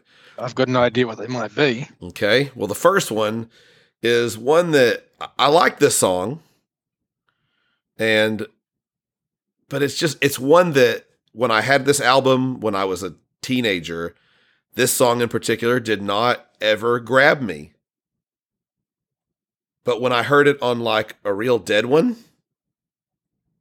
or maybe it was a real live one, one of those albums, Mhm. it just A real live dead one. Yes, it's definitely on that one. it just doesn't grab me. It, the song Still Life. It doesn't You know, maybe it's maybe it was back then it was the beginning of the song with the kind of stupid Nicko thing, Yeah, Talk- it's stupid. you know, that thing, but there's some great music in that song again, you know. Yeah. I mean, there's great music in the apparition too, but it doesn't make, you know. But I know a lot of people like this song, and I have a story uh, a little later that I'm going to tell about this. Um, that about this particular song that that that goes along with my theory here. Uh, another song, I think this is one that Matt would probably have easily guessed that isn't a favorite. It's a good song musically, uh, but the chorus and the background vocals in the chorus kind of don't help me much. Uh, the way Bruce sings the verses, it's not bad. I've I've come to like it more recently. Uh, but I'm, you know, I'm going in big circles here to to to uh, just. If I say piece of mind, I have to be uh, have to share why. Die with your boots on. That's a song that when they play it, it, it has it, it's funny because it's right before the Trooper, and it's similar to the Trooper because it's quick pace and all this stuff. But the Trooper blows it, you know, completely off the planet. Now, there's one other song that I think I will say this: I really like "To Tame a Land," but when I was young, when I was younger, it didn't do anything for me. It was like still life. It just I never I, I just literally didn't listen to it. I I would listen to like Sun and Steel. I listened to um, what's the other song back there? Uh, Quest for Fire. What is side two, Matthew? Yeah, On- Quest for Fire, um, Sun and Steel. Is Trooper side two? I can't remember. I think Trooper It's on is that. end Yeah, it side starts one. died too. It is. Is it? And then To Tame a Land. Okay, let me. I'm gonna. You know, I should have done this at the beginning. Let me get this. Let me get the uh, album right in front of me so I can just go through the songs. I'm sorry. So, okay, let me just go song by song. Where Eagles Dare. I really, really, really, really like that song musically. I like the way Bruce sounds when he's singing it, but I just wish he wasn't having to sing so many words. Yeah, it's busy. Mm. There's too many lyrics, like when he does sing. Because there's a lot, a lot of music, and the song musically is incredibly good. Uh, Revelations, I think, is a really good song all around. Uh, Flight of Icarus, all the way around, I like that one. It's short, quick, punchy. The the chorus, phenomenal. You know, um, Die with Your Boots on. I already said the Trooper, obviously great. Still Life, you know, didn't do anything for me when I was younger. I like it a lot more now than I did. Quest for Fire, I do like. Don't hate it, but it's just not good that great compared to you know what else is out there by them. Sun and Steel, I really really like. To Tame a Land used to do nothing for me either, but I do like it now. Lyrically, I know. uh God, I know I, James. I love you. I hope you're still my friend after hearing all this. But you know, I know James is a big fan, and I know you are too, Matt, of Dune. Mhm. And but lyrically, this song is just like it's like listening to Lord of the Rings recorded. You know, I just some of the words, Oh, I'd love the to do that. Okay, some of the uh some of the you know uh lyrics. I remember. I think I was caught accidentally got caught in between you and a you and James conversation once.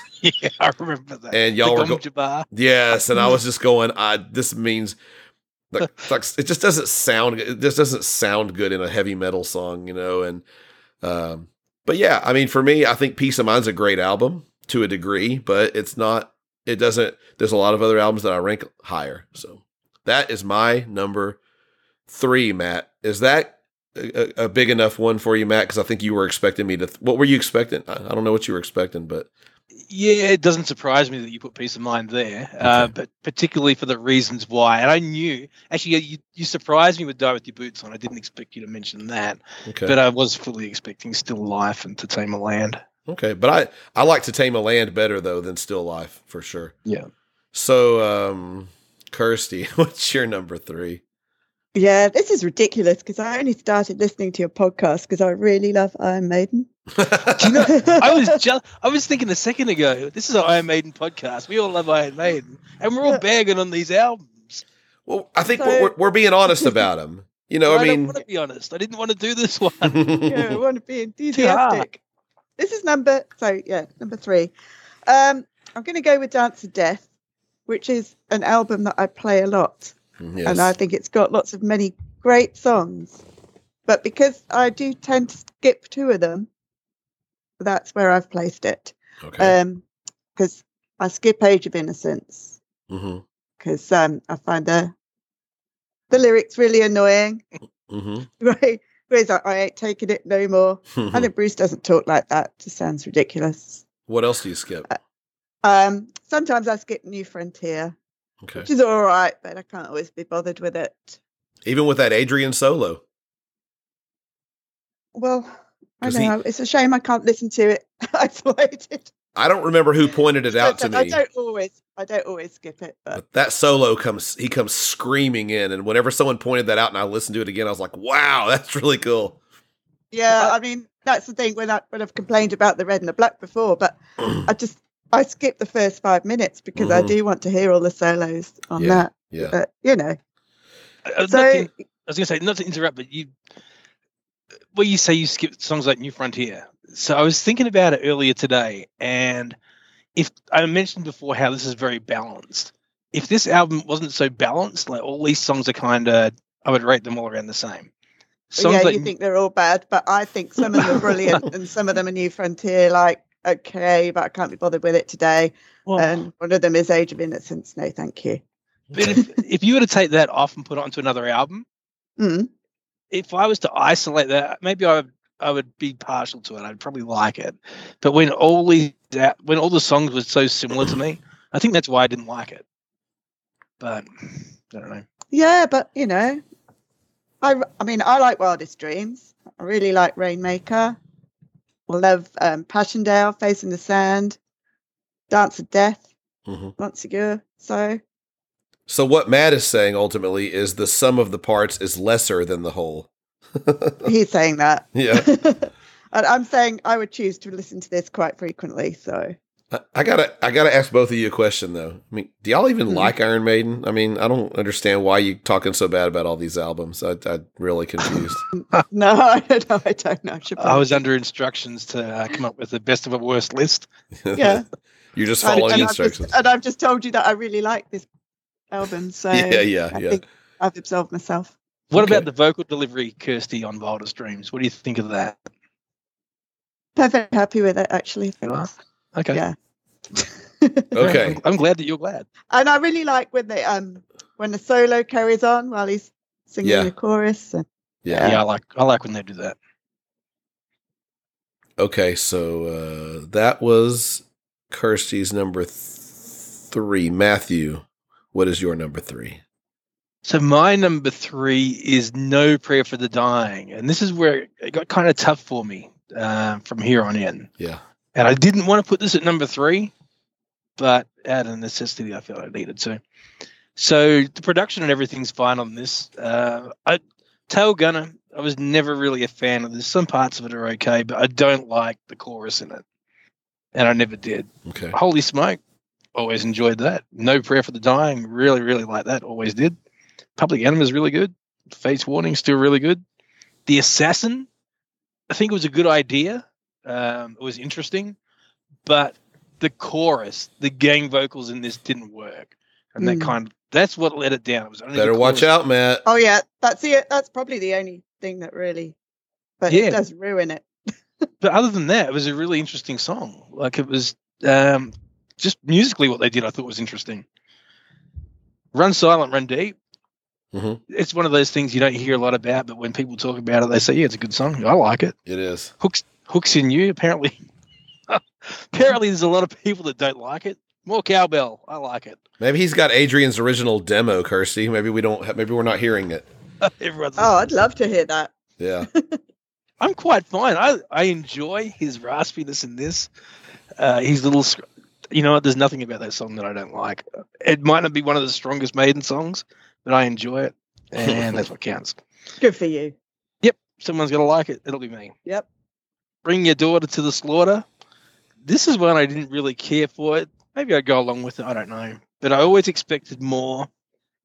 Like that part where they come out of the solos and you know Bruce is like, "Bring your daughter, bring your daughter." I always felt like there was going to be something really big, and it just kind of went back into the same mundaneness. I don't know. I could do without that.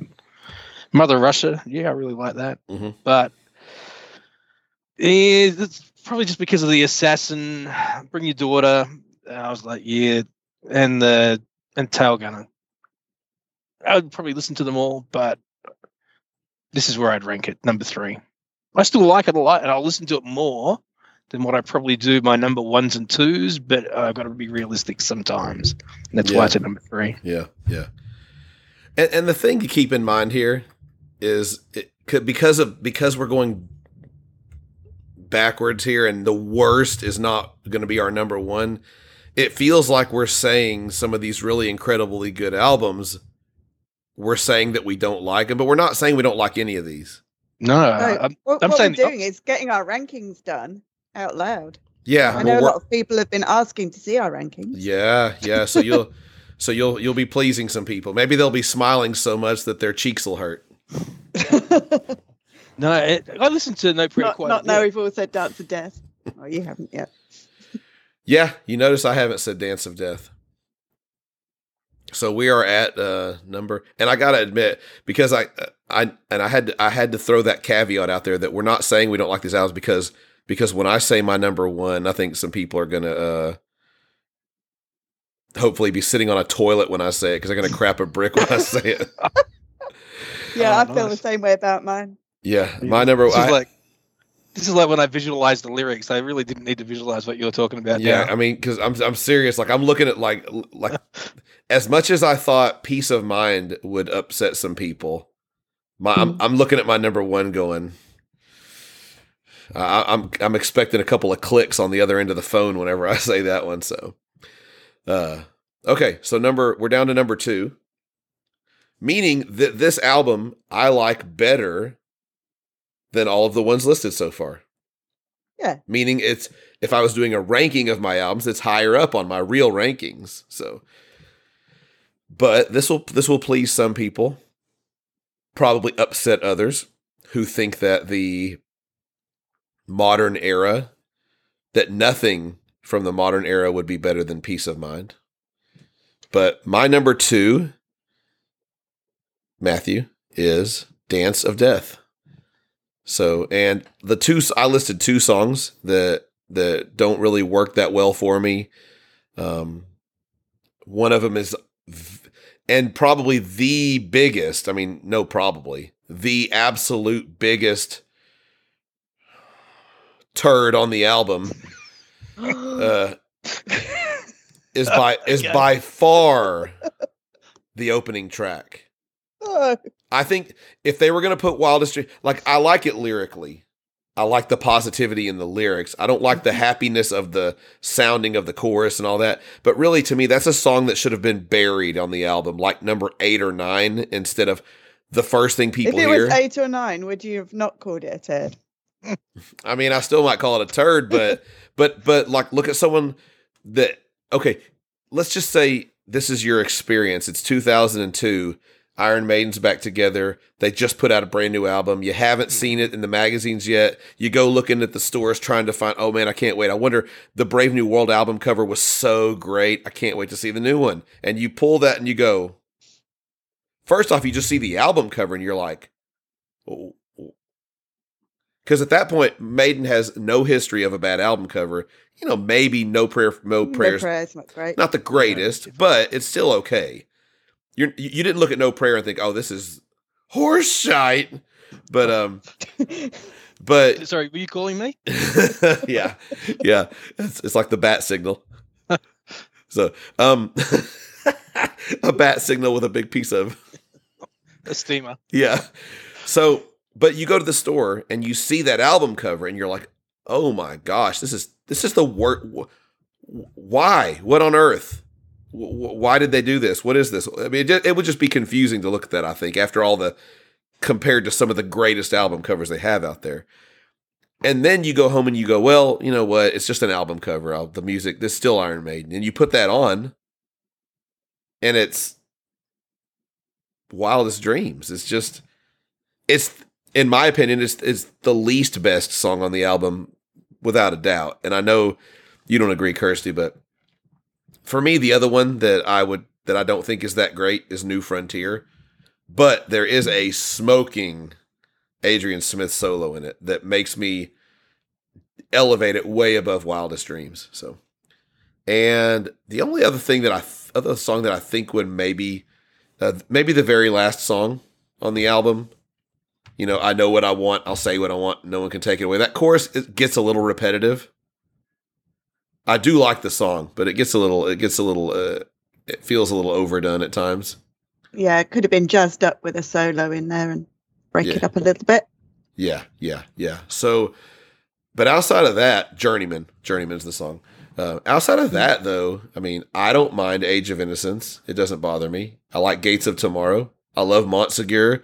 Dance of Death with the little um, Celtic rhythm type of thing going on there. I like that. So, yeah. So this is my number two, Dance of Death. Uh, Kirsty, what is your number two?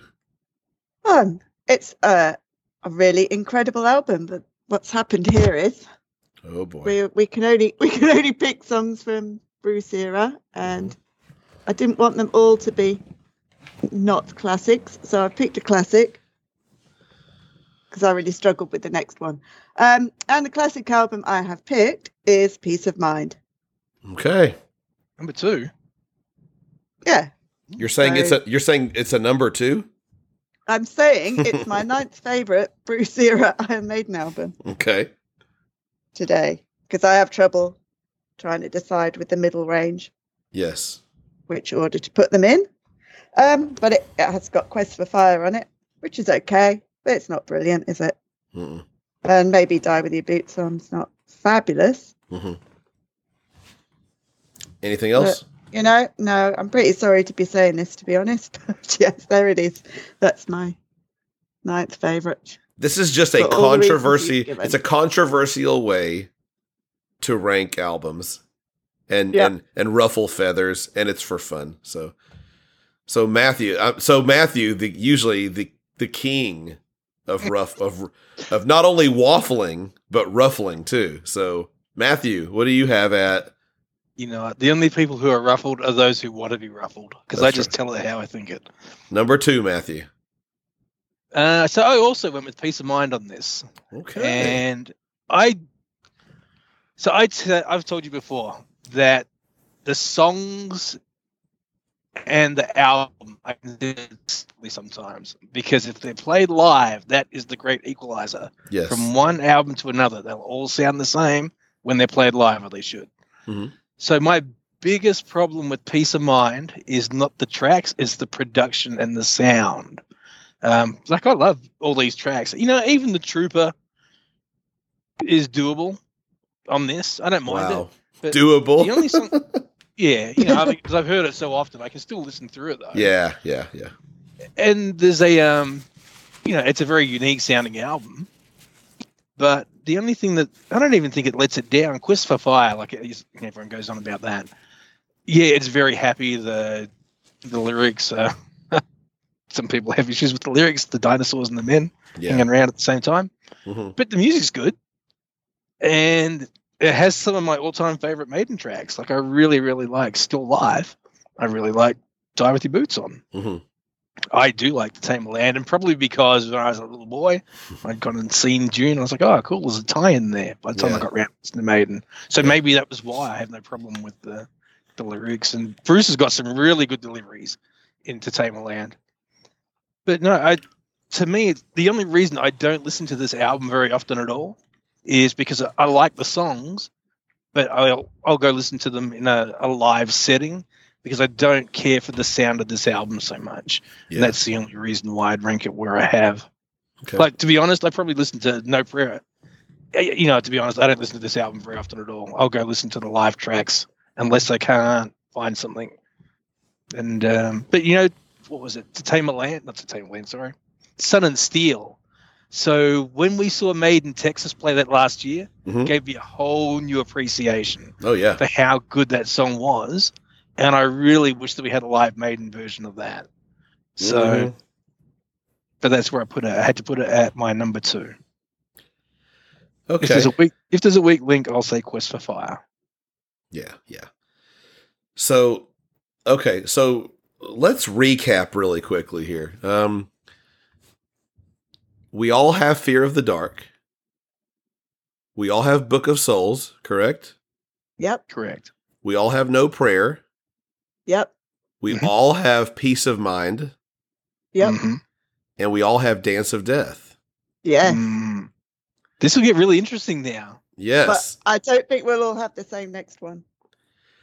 Yeah, this next one is definitely. I mean, obviously, this is the- you know it's like five, and that's why when I did five of them, I was like, you know what, this ha- adding one more is going to make this a lot more difficult. I'll be honest. None of these five that I chose were difficult. Like I pretty quickly threw this list together. I was like, okay, definitely Fear of the Dark. Okay, I looked through the new stuff. Okay, it's definitely Book of Souls. You know, No Prayer. It's got a few bad ones. Uh, Piece of Mind. I've already expressed that. Uh, Dance of Death. Probably. Yeah. Okay. It's not going to be. It's not going to be Final Frontier. You know, it's not going to be for me. It's not going to be a matter of life and death. It's not going to be Brave New World. It's not going to be those. Senjutsu. I wouldn't put it there. I know Matt won't put it there. He hadn't even heard the damn thing. So, um, I like what I've heard. yeah, that was the funny thing uh, that Kirsty said to me, Matt. Whenever, uh, whenever I s- added the sixth album, and she goes, "Well, that's half of the albums with Bruce." And she goes, "And Matt hadn't even heard Senjutsu yet." So I said, "That's his problem."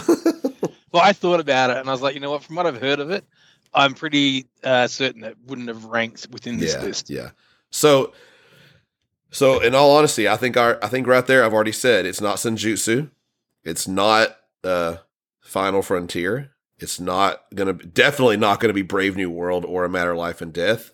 The other two albums have already been listed, so it's got to be something from the classic era. Because I went through that in my head, and I'm like, okay, this is gonna get a lot more difficult, and like I said, it, I'm I'm really honestly, in, it's very interesting to me. I didn't expect us to have all of the same albums going through the the five so far. No. Like when whenever y'all both said "Piece of Mind," I was like, "Wow!" I, I thought I was going to be really out there with that, but I guess that shows that three people that all got into Iron Maiden roughly within a year or two of each other all have very similar thoughts. But that's all going to change. Yep. with our That's really cool, though. I'm really, I'm, I'm really impressed with us that we Yeah. all have the same. It kind list. of makes me feel better, like validated for having had those thoughts. yeah, yeah. Just like let let this stink begin now with the number ones. uh, well, and like I said, this is our favorite album. These are the ones we like best. Yeah, this is our favorite one of all the ones we've listed so far. And before I go any further, I would love to see people's lists of what they would consider the least best Bruce albums. Just you know, the the bottom six, whatever you know. So Yeah. doesn't mean it's your bottom six albums total. It's just you know we're not incl- we're not counting the Paul albums because if I'll be honest, if we were counting the Paul albums and the Blaze albums, I'd have two. I'd have two Bruce albums on here because both because both of the Blaze Oh. albums would be down there and both of the Paul albums would be down there. I don't.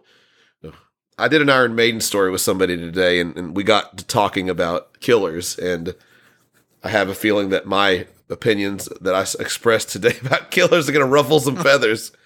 It wasn't really Yeah, bad. It was just wouldn't have had killers in there. yeah, I'll, I'll say this. I'll, I'll say this is what I said.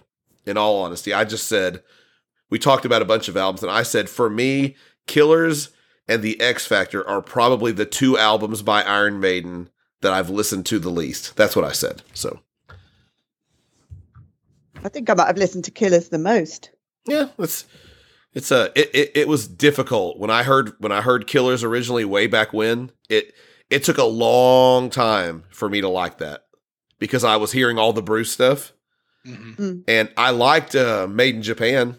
I liked that a lot, but when I heard Killers, it just it I just couldn't get past it. It took a long time, and and it's I still have a certain amount of I listen to it and I'm like these songs are good. I just it's a little different than what I want from Iron Maiden, really. So Yeah. it is what it is, though.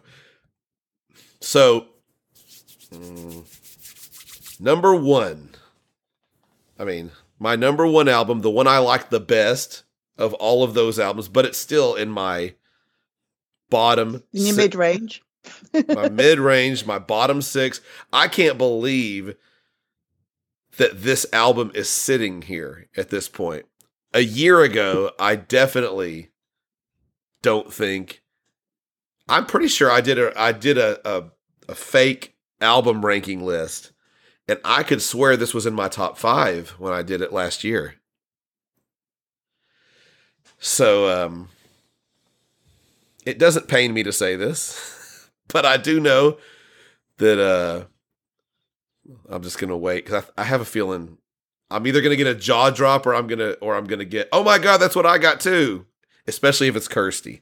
Kirsty's either gonna drop her jaw or immediately say this is her choice as well. So my choice, Matthew and Kirsty, for mm-hmm. my number one least best meaning it's the best of these. Again, I got to say that because there's going to be someone going to hear me and think I'm saying this album sucks. My number one least best is Somewhere in Time. Ooh, that surprises me. I'm um, not going to say I've got the same as you. No. Okay. now let me explain this a little bit, and I think I think y'all are going to probably say again. You'd better explain yourself. Well, probably one of the worst classic era songs, in my opinion. And it's not a terrible song, but it's one that I've never been a big fan of it. It's got a great sing along part, but other than that, it's very fast. There's lots of lyrics. Bruce is having to spit them out really fast. The chorus is repetitive, and it just I kind of skip this song every time I listen to it, and I think we all know what song that is. Heaven can wait. Heaven can wait. Yeah. Um I mean, Caught Somewhere in Time is phenomenal. Wasted Years, even though I'm burned out on it, is still a fantastic song. Sea of Madness, we all know I love that. The Loneliness of the Long Distance Runner, I love that. Deja Vu, I love that. Stranger in a Strange Land, great song. Alexander the Great, I like. But y'all, and I know y'all are going to know where I'm going as soon as I say this. Uh, probably in the last month and a half, I put out an episode with one of the most hated men in podcast land, Bruno McDonald. and he talked about this album being a little bit of kind of I think he referred to it as a little paint by numbers at certain spots and that Blackie Lawless had said that they had made tired albums from tired bands. And I got to be honest that ever since I've had that conversation with Bruno that that has really made me think a little differently of some of these songs. And that this is a band that just got done with a solid year of touring and then took what a month off and went right back in the studio and went right back at it. And we all know i think at least it feels like it kirsty could probably verify this because she's the resident A- adrian smith expert but that is probably the beginning of pushing adrian out of the band that tour the long tour coming back to this and he just I mean, look at the songs he wrote. Look at the songs he brought in. So there's a lot I've of seen him on um it was the album I mean the tour on YouTube and you see him waiting to go on and then also when you see him on stage he's not smiling at any point so you may have something there yeah, and and this is, I mean, just as it was for Kirsty, I think Matt, your intro album was Seventh Son, but this is our intro album. This is the first album as a as a fan that came out that I bought, and I mean, anytime Seventh Son of us, I mean, anytime Caught Somewhere in Time starts playing, I mean, I just close my eyes and I'm in it. It is so lush and gorgeous. But like I said, when Bruno, you know, I'm I'm I, I'm I'm one that will listen to reason. If I believe something's the truth, I believe it's the truth. But if you can convince me otherwise by giving me some facts, I'm willing to at least hear your argument. And it just it, it made some kind of difference. And what Kirsty just said even adds a little bit to that. You know that Adrian obviously wasn't happy. I mean, he wrote "Wasted have Years." been and- happy to get his um songs on the album yeah, yeah. I mean, Wasted Years and Sea of Madness lyrically are both about a guy that's kind of, you know, we know what those are about. They're he wasn't happy. So he was burned out and Bruce didn't get one song on the album, so he probably wasn't very happy at this point either. Um I can't tell in his performance, but it just all of that stuff together, the fact that Heaven Can Wait is here, um, it makes me think a little differently, especially of Alexander the Great that's the one song that when if you if you if you parallel Alexander up to Rime of the Ancient Mariner, I mean they they're Mm. they're similar, you know they're similar. So, and I don't know. So that's mine. That's mine. It, but I rank that album higher than all the other ones I listed, obviously. But I, I was pretty shocked that that was the album that I ended up going with. So, you definitely cemented bruno's place as most hated man in podcast. Ooh, Bruno. Whew. He won't ever hear this because he doesn't listen to my podcast, but man, I'll make sure and tell him he got called out and he will listen. oh at least i didn't threaten to beat him up this time Very, oh, Hey, I forgot about that, Matt. I forgot about that. Bruno. Only Good, he's in south africa good thing he's in South Africa and you're in Australia. so, uh, let's see. Um, Matthew, I, I want to let, I'm going to save the best for last, Matthew. I want you to go next. Kirsty will go after you. Okay. So this is my number one. And it is Power Slave. Oh, wow. Okay. There, did you hear Kirsty? She gasped. Kirsty gasped. This is not to be controversial or anything, Okay. but I was I was just looking at my list and I ranked, if I go back to the start, I put Fear of the Dark above Dance of Death. But even though I listen to Fear of the Dark more, so when I look at my overall list, this is probably reflective of the way I listen to these albums in that particular order. I'll listen to Power Slave more than Piece of Mind, but it doesn't mean I listen to them a lot mm-hmm. because I prefer to look for the live versions. So this doesn't have any weak songs on it. hmm Uh, my favorite songs when it first came out was still Flash to the Blade, The Duelist, uh, Back in the Village. I loved it. I really liked Aces High still and, Two Minutes to Midnight, but I really like the core of this album. The only reason I don't listen to it very often is the production of it. It just Interesting.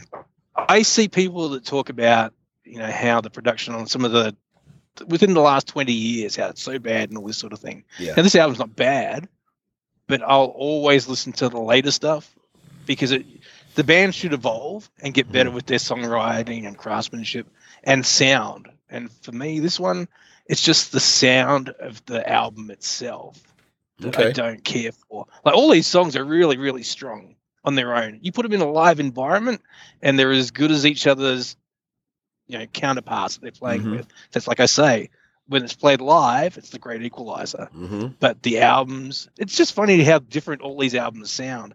Like you think about the first one, Iron Maiden, how different that sounds to Killers. Oh yeah. Killers to Number of the Beast, hmm very different again.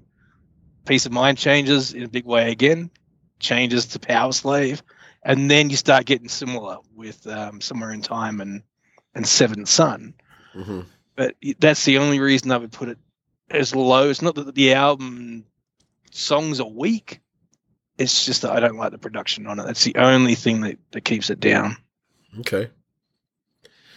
Well, man, I, I thought that my pick was going to be the biggest surprise, but that was even more surprising to me. Ah, because I was actually wondering the way you let up if you were going to pick the same thing as me. Okay. Yeah, it's it's it's I just uh I mean, like you said, it's it, it we're not because it's not like we're saying these albums are crap. You know, we're saying No.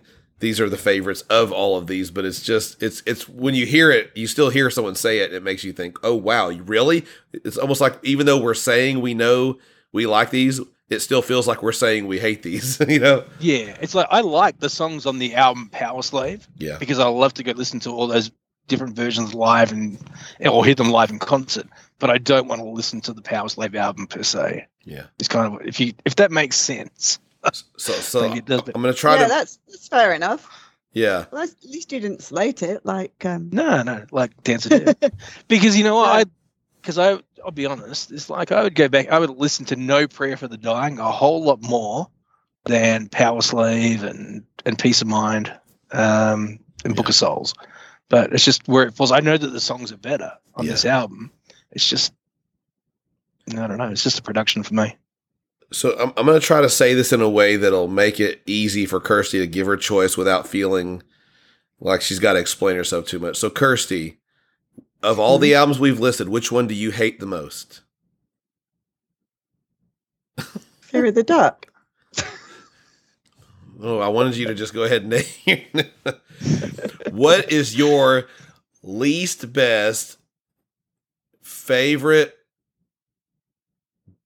best of them all? I'm gonna have to do. I'm gonna do a run up to this. Um, Do it. Give us a lead in. So- Make us make us be hanging here a little longer. yeah, it's not going to be any of the classics like you, Uh oh. and it can't be the Final Frontier because I've always said that was my favorite reunion album, and I think I'll stick with that. That will make this easier. Matthew. Are you sitting on the toilet, Steve? Well, it's been really fun being friends with you and getting to co-host, but um, well, I know what this is going to be, Matt. it's going to be It's, Kirsty's last episode. yeah, because I couldn't decide between Uh, This is going to be the final World flush. or, or a matter of life and death. So I was thinking Brave New World because I always used to skip Dream of Mirrors and The Nomad. So I thought, well, if I skip two songs, that's probably it. But then I played them yesterday and I really enjoyed them. I was like, what was my problem? sure. Um, so, and with them Matter of Life and Death, I thought, well, sometimes I skip No Colours Don't Run. Hmm. And um, maybe for the greater good, drags a little bit. Can't believe I'm saying that. So I played both albums to see which one I enjoyed more. And I came up with a result. So my Okay. eighth favourite Bruce Dickinson Iron Maiden album is Brave New World. so I'm confused. I liked Matter of Life and Death better than Brave New World. okay. and I Okay. played them both. So Yeah, those World are. It's my pick. Well, you definitely rank those lower than I do, but but uh, Hmm. but yeah, I mean, again, it's I mean, somewhere in time holds a very, very, very special place in my heart, and for me to to have it on a you know even just what the name of this podcast will be, no telling what it is uh, at this point, but you know. It's it just feels weird to say it. Like you feel like you're Mm. going, "Oh gosh, I hate I'm saying I hate this album." even though I don't. So yeah, those are both incredible albums. I agree. So, well, that's interesting. That's very interesting. So, um, how how strapped for time is are either of you? Do you have a few extra minutes so I could tell a quick story? Well, it's Sure. Monday morning. Bring it on. Okay. Okay. so last week, I meant to share a story about a concert that I went to, and I didn't. I talked about it even in the beginning. I said I'll share that story later on. I never shared it. I just it got we got done, and we were done, and Matt was like, "Uh, I got to go to bed." And I was like, "Well, look, come on, let's record for thirty more minutes." Come on. now. We'll Yeah. save it for a week later on. Yeah. So, okay. So, a week ago on Saturday night, my daughter and I went and saw the Iron Maiden tribute band Made in Texas. And they played uh, they played at a really nice place. The place I wish you could have seen them when you came, Matt. They played the same venue I saw them the first time. It's a really, really the same place that Matt and I are both going to see Wasp. So, but the set list, you know, you go see a band like this. We we heard Flash of the Blade from them. We heard Sun and Steel from them. So it makes you wonder what what what will they play? You know, what what what's the nugget going to be in here that I've never heard before or whatever. And so I want to just run through the set list cuz we got to the show and this time I already knew everybody. You know, I know that I've met the bass player, I've met the not all of them. There's one guitar player I've never met, but I've know Chris. Uh, I've met the singer. I've met the drummer. Talk to the so before the show, get there, talk to the bass player a little bit. Talk to uh, Chris.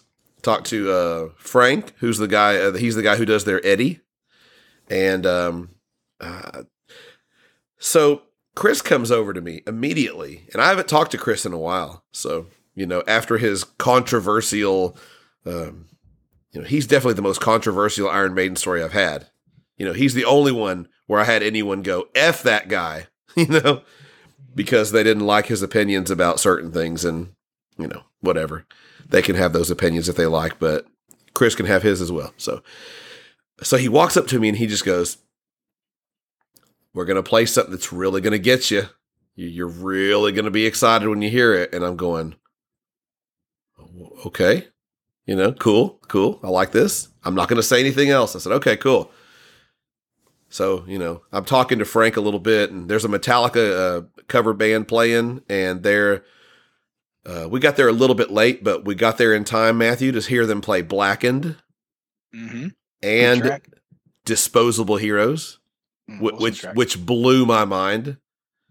And so I'm trying to sing along with Disposable Heroes because I've I've never heard that live. Apparently, Metallica has played it live before. I've I've been Yeah. told now, but after Chris told me he wasn't going to say anything else, he slides back over and he just goes, "All I'm going to tell you is it's the fourth song." And so immediately in my mind, Kirsty, I'm like, "Holy crap! They're going to play Stratego on, on number four because he had told me one time that they were maybe working on it or something months, you know, seven or eight months ago. So I was really excited, thinking it was going to be Stratego. So they start their set, and, and you know, me and Sarah, I got Sarah to go right up to the stage with me. She didn't want to, but after a little bit, she was happy she did because you know you're right there and everything. There's no one in front of you. So they opened up with a song uh, that I think Kirsty said is her favorite Iron Maiden song of all time. Kirsty, what song do they open with? Power Slave. Yes. They went into a song that I haven't, I don't know if I've ever heard them play it live. I don't think. I haven't seen all of the tours, but they were done playing this, I'm pretty sure, by the time I ever saw them. They went into 22 Acacia Avenue, which I was very happy to hear. Yes. They next went into uh, the only song from the new era. They went into, they played Matt. What would that be, Matt? You know what it is? I'm trying to think. Was it Wicker Man? Yes, Wicker Man. So they played Wicker Man third. So now, and oh, so as soon as they came on stage, the set list that was in front of the singer because we were we were kind of if you're looking at the stage, we were to the right in front of the guitar player. But the stage is, you know, it's big, but it's not so big that the singer's not five feet away from us or whatever. And his set list blew sideways right toward where if I looked hard enough to my left, I could easily read every song on it. And I don't want to know anything, especially at a tribute band, because this is the chance where you're really going to get to hear something that you don't know that's going to be played. And so I had seen a couple things that were on the list, but I didn't see number four. And so I was really, okay, here it comes. Here it comes. I got my phone out. I got ready to start recording it. And uh I don't know if I've even told Matthew about this, but You didn't tell me you recorded it, but I was thinking, I have part of it, but this uh, I know Kirsty doesn't know. So all of my excitement built up and let me turn my phone up. And Kirsty, this, and I mean exactly this is what started playing.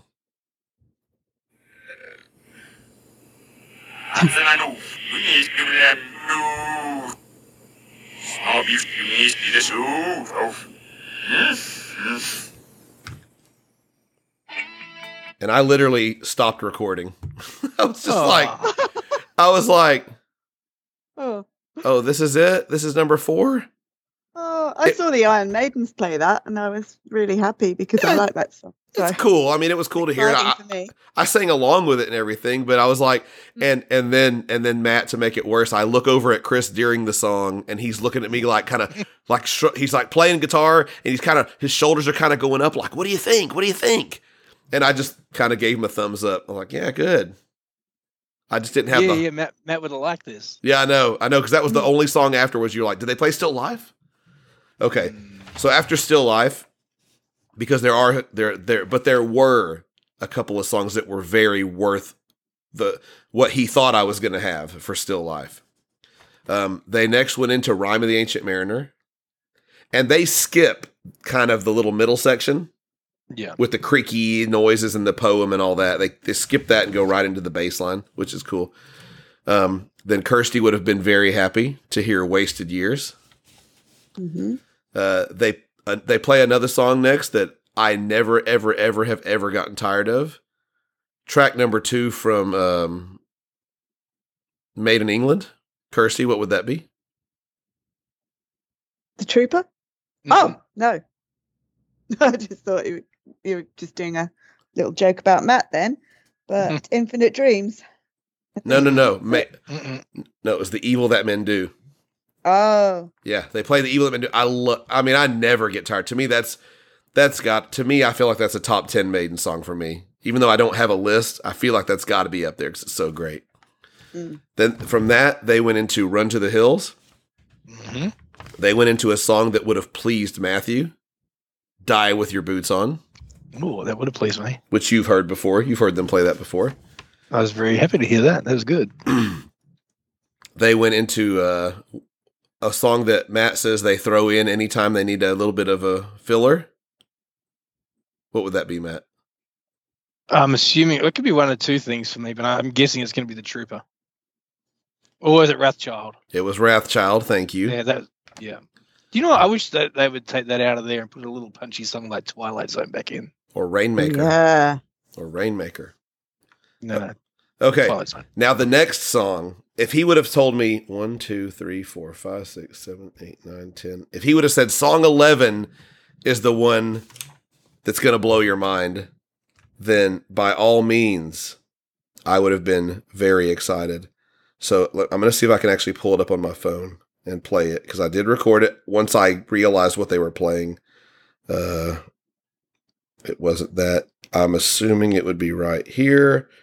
So listen to this. I could not believe that they were actually playing this song. It's been played live before on a tour for that album, but I've never heard it.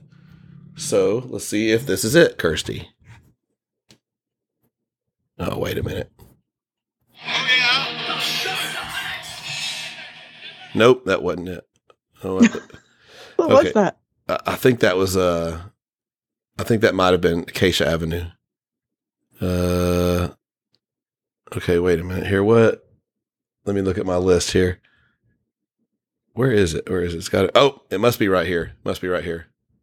Okay.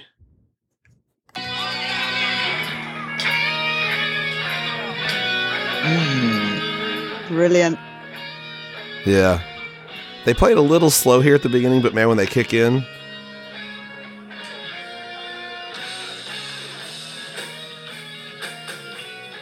And I thought the guitars sounded better here than they do when you hear live recordings of it. Like they sounded more natural to the sound of the album. Yeah.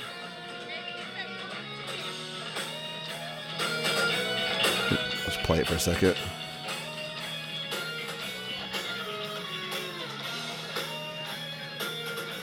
But I couldn't believe it. I, that's when I was like, holy crap.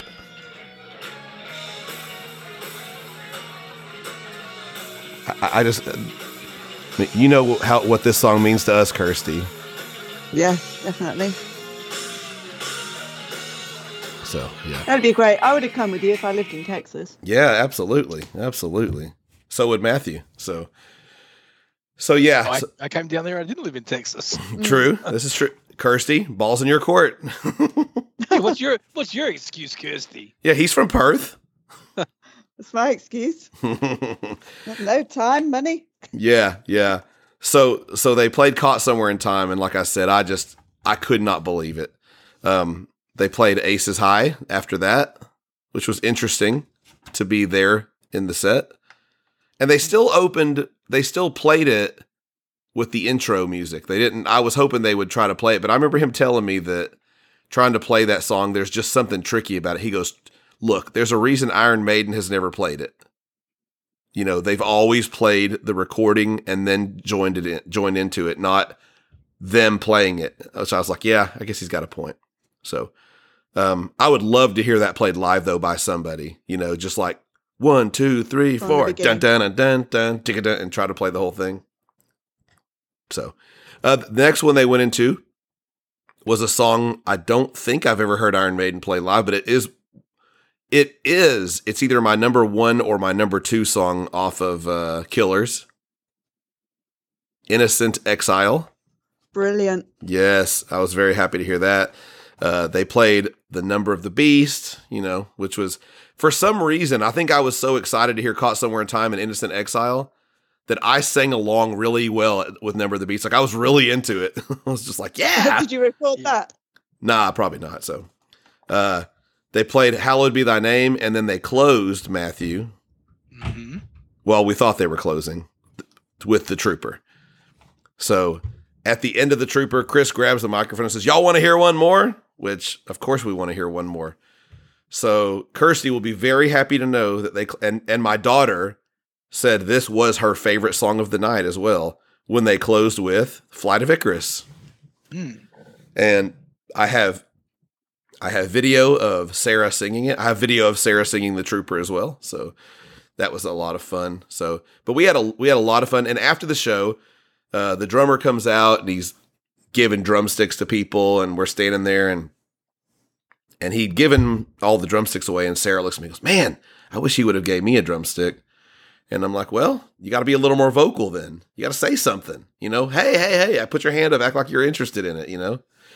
and he was talking to some people and we just kind of stood there because i was i was waiting to talk to the the bass player because man the bass player he he he did a really fantastic job and you know there's there's so many bass parts that are prominent in these songs that i wanted to just say dude you really i could hear him doing the, all these parts and i'm just like wow that's awesome but i i was waiting and waiting and waiting and waiting and then um the drummer walks over after he got done talking and he looks at me and he goes hey aren't you that podcast guy you're the guy with the podcast and i was like yeah that's me he's like ah cool good to see you you have here your t-shirt on? no, no, no. I don't. I can't. I, I won't do that.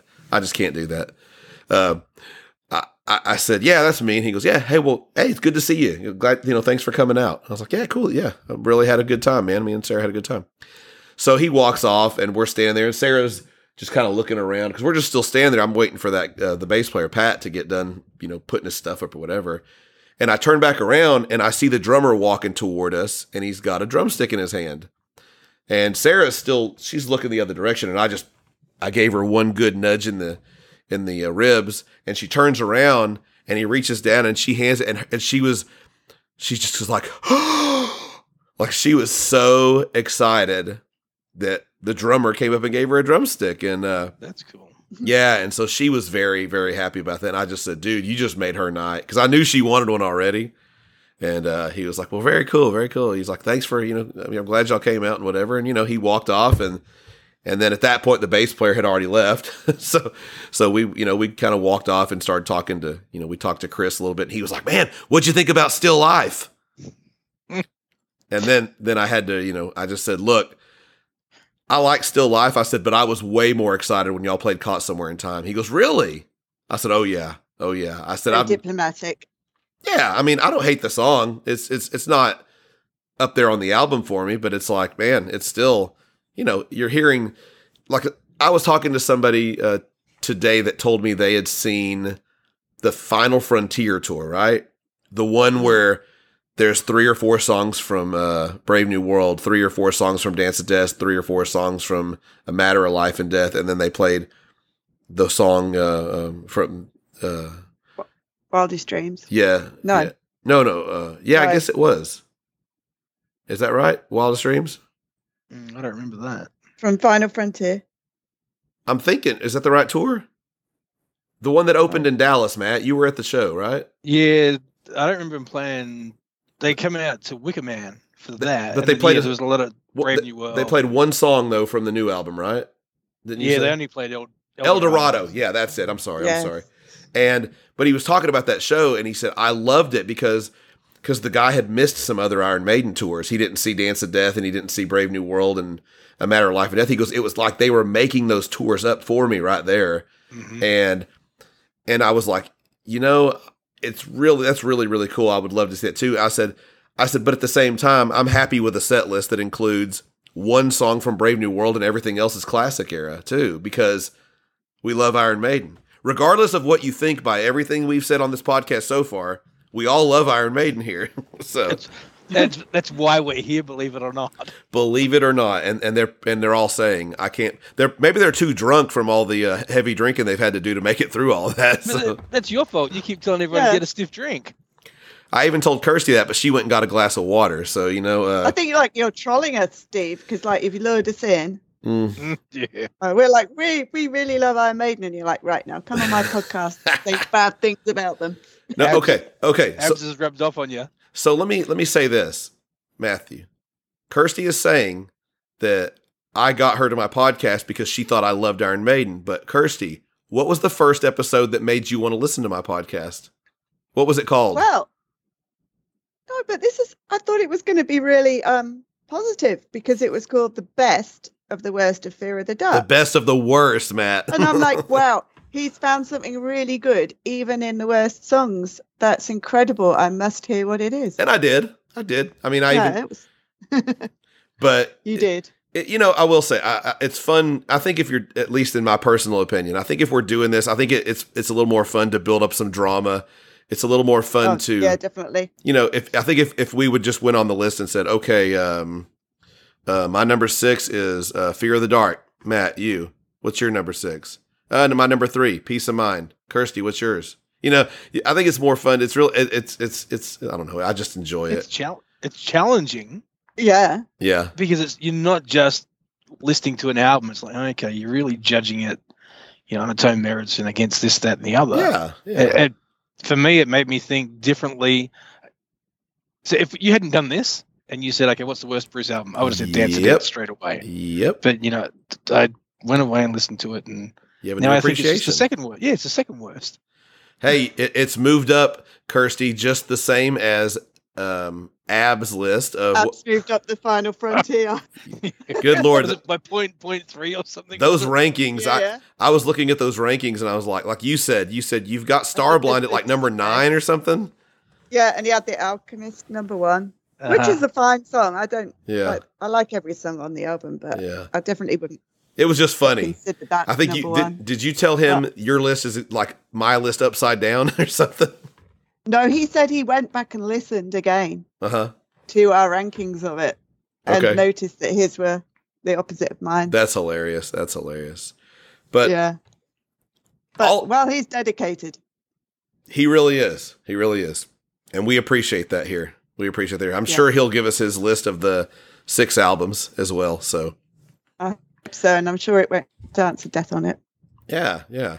But with with all of that said, I mean we've we've said a lot here. We went through the thank yous and what we listened to, and we, you know, got some people drunk, whatever, you know, listening to us uh, make them think that we're hating Iron Maiden when really we've said the exact opposite the whole time. But uh, Matthew, on behalf of myself, on behalf of Kirsty, and on behalf of you, Matthew, the flip flop guru, On behalf of Iron Maiden, from Eddie and the boys.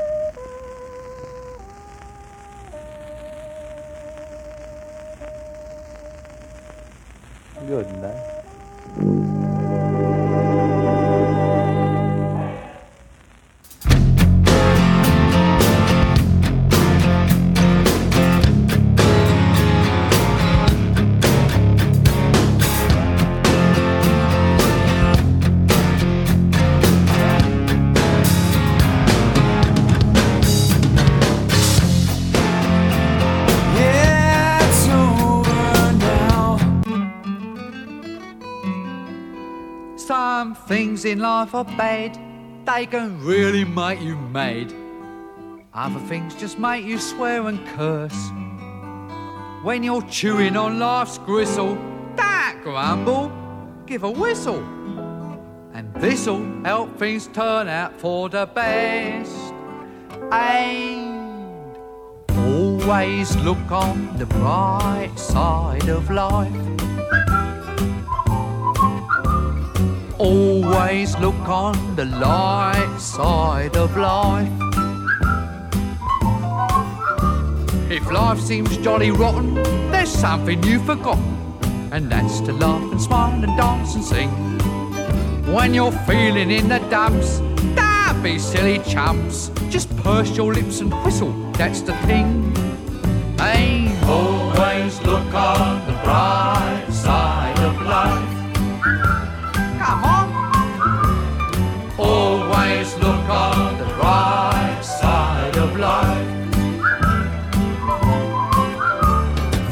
life is quite absurd, and death's the final word. You must always face the curtain with a bow.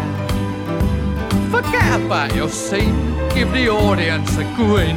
Enjoy it, it's your last chance anyhow. So always look on the bright side of death. Just before you draw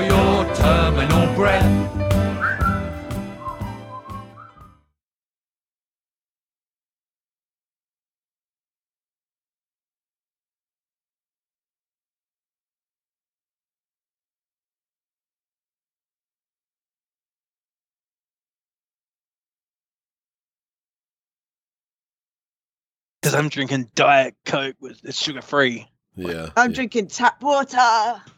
I should be drinking that one. I'm drinking peach nectarine ice. Thank